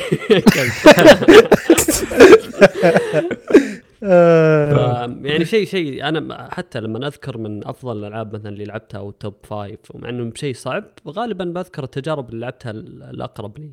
ممكن حتى لعبة ببساطة مثلا دراسة فاس اللي بس فيها توجه قصصي تكون من أفضل الألعاب اللي لعبتها. فما يهم في النهاية أنت كيف تشوف اللعبة. طبعا الكلام ينطبق على كل الألعاب في الحياة، لا الأصفاس ما عليك يا عزيز. طيب يقول آسف على الإطالة، شكرا لكم. بس على ما جاوبتوا على السؤال نفسه. يعني هو يقول لك بما أنه لاعب ألعاب صعبة، أنا بس هذه يوم يحاول لبعض الألعاب الثانية يلعب إيزي مود، يحط إيزي يدخل. ترى قال محمد، قال لنا في تجربة لقاها هو في بلاد بورن وسكرو، نفس ما لقيناها أنا وسلطان، خلت اللعبتين هذه الاستثناء. لا خلاص، أو في ألعاب السولز بشكل عام. هو قصده شيء ثاني، أنا فاهم قصده، أنه هل طبيعي أن أنا أختم الألعاب هاي وتكون من أفضل الألعاب عندي، بس أنا في ألعاب ثانية ألعبها على إيزي مود أصلاً. لا قصده هو خلص لعبة صعبة من الألعاب الصعبة، معروفة بالألعاب الصعبة، يروح لعبة ثانية عادي تكون أبسط يلعبها إيزي. أنا الألعاب هو يعتمد يعني، ألعاب ياكوزا أنا صرت ألعبها على إيزي لأني أبغى القصة، ما أهتم بالجيم بلاي. بعدين يعني هاي النقطة اللي دوم نقولها، أن ألعاب السولز عموما مش ألعاب صعبة، الصعوبة يعني ما بشيء خيار، مش أنت مش مخير في مستوى الصعوبة في الألعاب هذه. هي جزء من التجربة. هي جزء من التجربة. ألعاب ثانية مثلا لو حطيت هارد مود، مو بأساس إني خاص يعني من دارك سولز بكون أنا لعيب الحين، لا ما يخص، ماتهم يصعبون اللعب بشكل مش طبيعي ولا يكون لك شمال هداي. أحيانا أصلا مستويات الصعوبة ما تكون واقعية فعليا يعني، ما تكون مبررة بأن يسوون لك اللعبة على النورمال ويحطون الهارد مجرد أنه والله الأعداء صار الهيلث حقهم مضاعف 4-5 مرات وانت الدمج اللي عليك أعلى. بينما مقارنة بشيء تكلمتوا عنه السلطان يوم قال مثلا Resident Evil، لما ترفع الصعوبة لا، في الذكاء الاصطناعي يختلف، تصرفات الأعداء يختلف. هنا أقول لك تفرق الصعوبة في أنك تغيرها، بس مسألة أنك بس والله قاعد تزود لي قوة الوحش عشان بدل ما أقتل بطلقة ب20 طلقة، احيانا ما يكون منطقي، فاضطر اني والله احط اللعبه ايزي عشان خلاص اخذ التجربه العاديه في اللعبه يعني. ما يهم اني اقعد اضرب وحش 60 ساعه عشان اخلص اللعبه. يقول اسف على الاطاله، شكرا لكم فردا على المجهود اللي تقدمونه، يعطيك العافيه ومشكور يا عزيز، وبالعكس خذ راحتك بالتعليقات. الحفيتي يقول السلام عليكم. وعليكم السلام، كيف الحال؟ عساكم بخير وصحه وعافيه. الحمد لله، نفس ما نقول شوي مصفعين من نمسيس. خلصت العدالة للكل، إيس تورني الله، وكان رائع كسابقة ولكن في بعض العيوب. أحيانا أحد التناقض في شهادة أحدهم مباشرة، أو أجد التناقض في شهادة أحدهم مباشرة، ولكن عندما أقدم الدليل يرفض، ولازم أضغط على الشهود قبل لا ينقبل الدليل، وبالتالي ينقص الهيلث بار، واللي كان مزعج جدا في هذا الجزء. ما يستوي إلى رصد في فترات الراحة، وغالبا ينقص ويقترب من الصفر، لأن اللعبة لا تقبل سوى المنطق الذي صممت عليه، فتكون الإجابة محدودة جدا. بشكل عام لعبة ممتازة وأصبحت عاشق للسلسلة، ولكن لا أنصح الكل أنه يلعبها، بتعجب فئة معينة من الناس وأمل اتوقع اللي هم اعتقد بتعجب فيها معين من الناس، اتوقع يمكن الباقي يسيكرهها شيء نفسي. وثاني تجارب الاسبوع كان دوم إترنال. يا ساتر ايش فيكم يا اخوان يقول ويا لها من تجربه بعدني في بدايتها وخلصت المهمه الثالثه فقط، ولكني استطيع القول بكل ثقه انها افضل لعبه FPS في التاريخ. يا سلام ناس فاهمه. اما سبب ضياع باقي وقتي مثل ما حدث الاسبوع الذي قبل عبور الحيوانات الافاق الجديده لانيمال كروسنج، حققت اغلب اهدافي وانهيت مهام توم نوك، ولم يتبقى سوى هدف واحد ومن بعده سيتوقف الادمان، هو ان تحصل جزيرتي على تقييم 5 نجوم. بس بعد من خلصت المهام حددت من وقت لعبي وتحكمت فيه وبديت اقلع عنها تدريجيا. السموحه طولت شوي. مسموح ومشكور يا الحفيتي. طيب يا سترني معك صحيح كلامك، اللعبه احيانا تكون ربطت في جزئيات بطريقه مزعجه مخالفه للمنطق، لكن يعني اقول لك يا اخي احب اللعبه هاي فدائما اتغاضى عن عيوبها. دوم إترنال الله يوفقك يا اخوي، ما ادري ايش فيكم يا اخوان روعتوني الحلقه هاي والله. يقول اما عن انيمال كروسنج شغلتها قبل 3 أيام، لقيت في جزيرتي اوراق الكرز مثمره ومزهره، فحسيت بحزن شديد سكرت اللعبه وما اريد اشوفها لين ما تروح الكرز هاي، لما تطلع الشهر الثاني عقبها. مش قادر اتقبل الموضوع، احس نغزه. بس والله ما شاء الله جميل، يعني انك فتره وجيزه قربت تخلص الاهداف الاساسيه مالت توم نوك النصاب الكلب. طيب يعطيك العافيه الحفيتي. سلطان سمعك التنهد، في شيء تبغى تقوله؟ لا سمعتك تقول زهر الكرز سوري نسيت. فتحت الالام في قلبي مش بس في اللعبه. يلا ما عليه. فؤاد يا أهلا فؤاد، السلام عليكم. وعليكم السلام. قبل فترة قريبة لعبت أبليك تيل على خدمة مايكروسوفت العظيمة.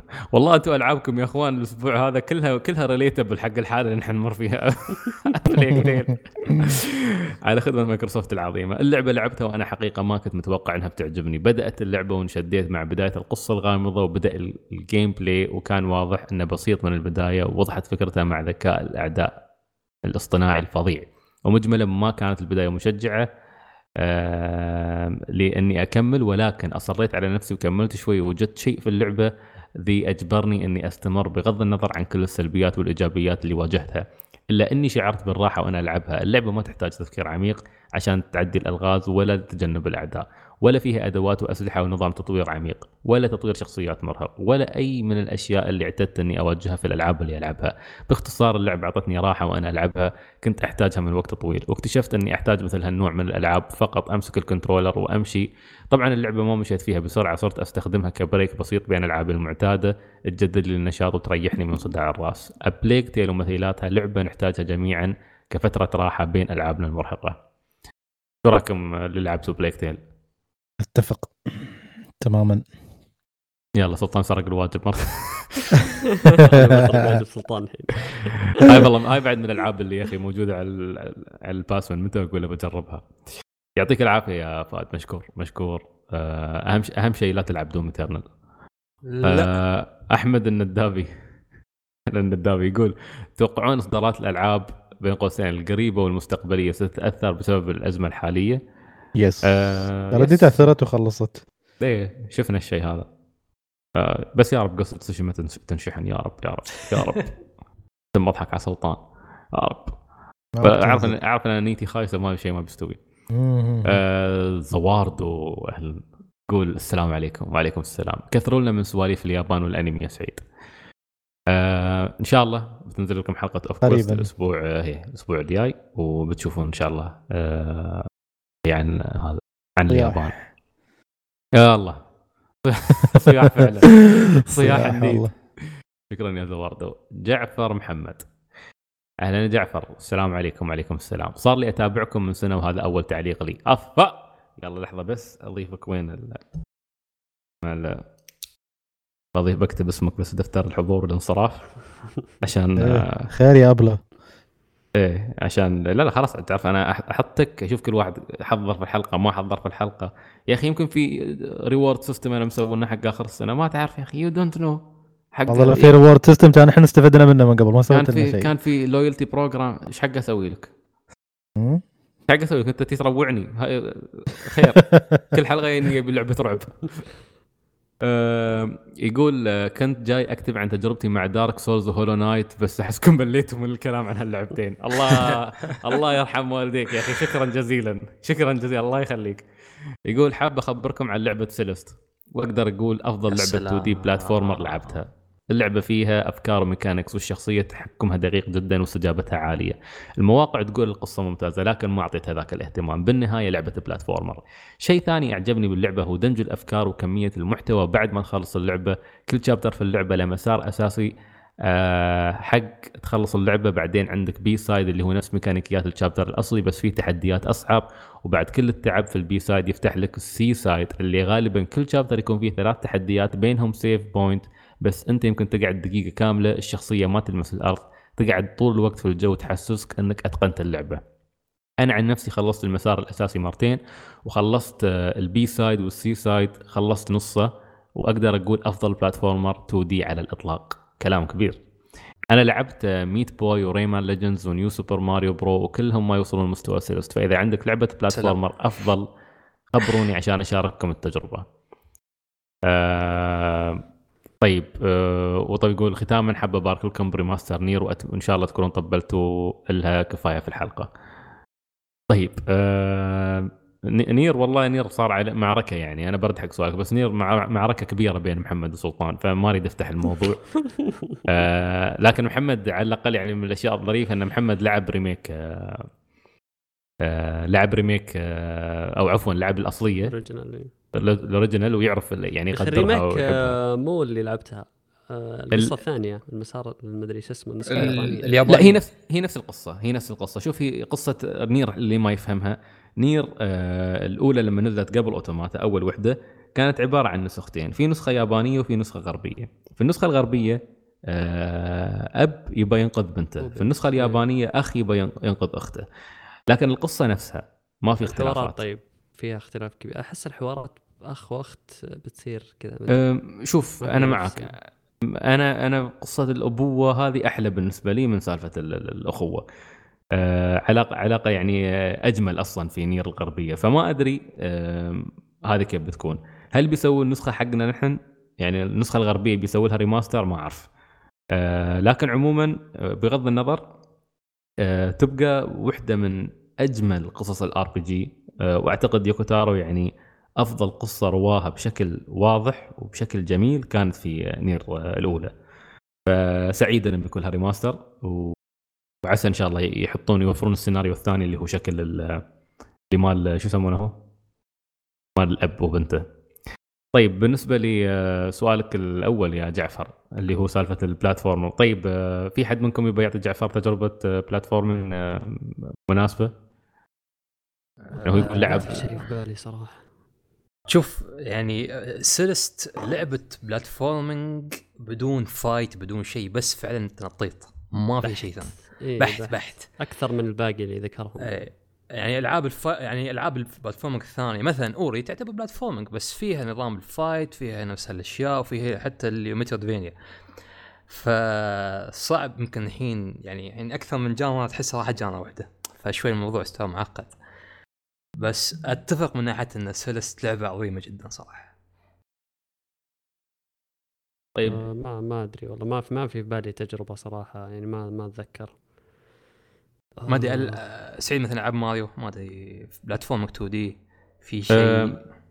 شوف ك 2 دي بلاتفورمينج انا ما يعني يمكن انا حولت على 3 دي بلاتفورمينج اكثر خلال يعني فتره معينه من حياتي، ف 2 دي بلاتفورمينج ما لعبها وايد. بس اللي على بالي اغلبها مش بلاتفورمينج 100% يكون مترويدفينيا، عرفت؟ فمثلا جواكاميلي مثل اول بوي تلعب هاي، بس هاي ما تنحسب يعني كبلاتفورمينج 100% غير عن الامثله اللي هو ذكرها دقيقه. يعني هو يبقى بلاتفورمينج بحت. سوبر ميت بوي اظني كانت فل ولا كانت بلاتفورمينج بعدين. اي تكلم فهو ما شاء الله اصلا لاعب شو اسمه لاعب يعني مجموعه ممتازه. بس ان شاء الله جعفر استمر انت علق ويانا وباذن الله ان شاء الله. بس ان نحن بس انا قبل ما تنهي التعليق اغلب التجارب زي ما قال سعيد وخالد صارت بلاتفورمينج بالإضافة إلى جانرا أخرى. يعني زي ما قال خالد إن أغلب الألعاب فيها زي أوري فيها بلاتفورمينج، هولو نايت فيها بلاتفورمينج، بس ممكن تجرب هالألعاب إذا ما لعبتها. وأنت هو اللي قال إنه لعب هولو نايت في البداية، هو قاعد يلعبها هولو نايت ودارك سولز قاعد يلعبها. ممكن تجرب شيء مثلا زي كاب هيد تجمع البلاتفورمينج والرن أند جن بالضبط. يمكن هذا الأسلوب يكون جديد مختلف عن باقيات، لأنها لعبة تتطلب برضه سرعة نفس اللي موجودة في سيلست، فيمكن تعجبك. هو بعد ذكر مثال ممتاز اللي هو ريمان ليجندز، وبعدها من أجمل. أوكي هو لعب ميت بوي، كنت بايب تطالع ميت بوي، لعب ريمان ليجندز وميت بوي. هم دقق على 2D بلاتفورمينج أكثر يعني. ما يعني نينتندو عندهم دونكي كونغ، ألعاب ماريو، يوشي، ما بس مو يعني ما يعني بتحسها بسيطة أو ونيسة ولا بس أنا برأيي يجرب كاب هيد أو سونيك مانيا يمكن. بس كاب هيد تعتبر بلاتفورمينج؟ كاب هيد رن أند جن بلاتفورمينج بين الاثنين يعني. لأنه فيها قتالات أكثر من العب دوم إترنال صارت بلاتفورمينج. دوم إترنال فيها بلاتفورمينج صح. ما أدري يعني ما أتذكر إني لعبت لعبة بلاتفورمينج بحت زي سيلست في فترة قريبة يعني. مرة ما في شيء جاب بالي أبدا. أنرافل مثلا أو أنرايفل، ما أعرف كيف تنطق بالضبط. أنرافل الغاز بوزل الغاز بسيطة ما فيها بعد. شوف جعفر ما في. إذا تحب ال 3D بلاتفورمينج ودك تجربها، عندك يعني ألعاب ماريو كلها لازم تجربها. بتعرف عندك أوديسي وعندك جالكسي وعندك 64 سانشاين. إن شاء الله على الله يا رب. يعني طلعت إشاعة أن الأجزاء كلها بيكون فيه لها ريماستر، كل أجزاء ماريو الأصلية أو الأساسية بيكون لها ريماستر بمناسبة يعني الذكرى 35 على أصدار على السلسلة. شو خالد؟ خصوصاً أوديسي مثلاً السهل الوصول لها حالياً يعني موجودة. صح إن يمكن نوعاً ما بتشوفها سهلة بالبداية، بس يعني في أماكن في أشياء كان مونز صح، تجمع مونز ولا؟ صح. ففي مونز صعب تجيبها إلا لو كنت شاطر بزيادة. فلو أنت تدور هالتحدي مثلاً في سيلست اللي هو قال بي سايد والسي سايد، هالأماكن يعني صدق صعبة، فتحتاج يعني مهارة جداً عالية. فنفس الشيء موجودة ترى في ماريو أوديسي، بس اللهم إنه 3D. طيب يعطيك العافية جعفر، ننتظرك الحلقة الجاية. ها ترى حطيتك خلاص، مسجلك حضور. أحمد، أهلا أحمد، السلام عليكم. وعليكم السلام. أول كنت أتابعكم بشكل متقطع بسبب أنه ما كان عندي وقت كثير، فما قدرت أخش جو مع البودكاست، لكن الحين مع الحجر اللي صاير وأنيمال كروسنج سمعت آخر 10 حلقات من البودكاست عشان أتعود على الجو وأقدر أقول I'm in love. عاد الله يعينكم مستقبلا، أنا إذا حبيت بودكاست بعلق كثير. طيب يا أحمد، أول شيء حياك الله وسعيدين. أنا خلاص لحظة بس سجل اسمك. سمعوا صوت القلم صح؟ أنا قاعد أسوي ساوند إفكت من الصبح للأسف. لا أفا ما سمعوا صوت هذا؟ أوكي يلا خلاص. فإن شاء الله تستمتعوا يانا، وبالعكس علق وخذ راحتك. ما شاء الله عندنا مجموعة كبيرة من التابعين والمستمعين قاعدين يعلقون، ونسعد أصلاً لهم فقرة خاصة، فما في شيء يمنع أنك تنضم لهم. طبعاً بعد نذكر أن أحمد عنده قناة اسمها Art and Chaos، وقناة يعني تمتاز بفيديوهات مقالية مكتوبة بشكل ممتاز وإلقاء ممتاز ومونتاج ممتاز، فشيكوا عليها اسمها Art and Chaos. طبعاً ما شاء الله يتكلموا عن وايد أشياء، عن يا ألعاب أفلام غيرها. فتوقع هذه هي للتعليقات. عاد أحمد مسكين لحق توه كاتب تعليقه، سبحان الله شيكت بس فيه يعني من نص ساعة كاتب التعليق. فعموما هذه حلقتنا 260، الحلقة اللي استنزفت سلطان والله شكله بيتحول نمسيس. ما أدري أشوفه طخ آخر الحلقة. ما قصر فيكم اليوم واحد والله. تعرف شو المصيبة؟ إن استنزفني نمسيس والحين أنا يوعان، يعني هذا the worst combination ever.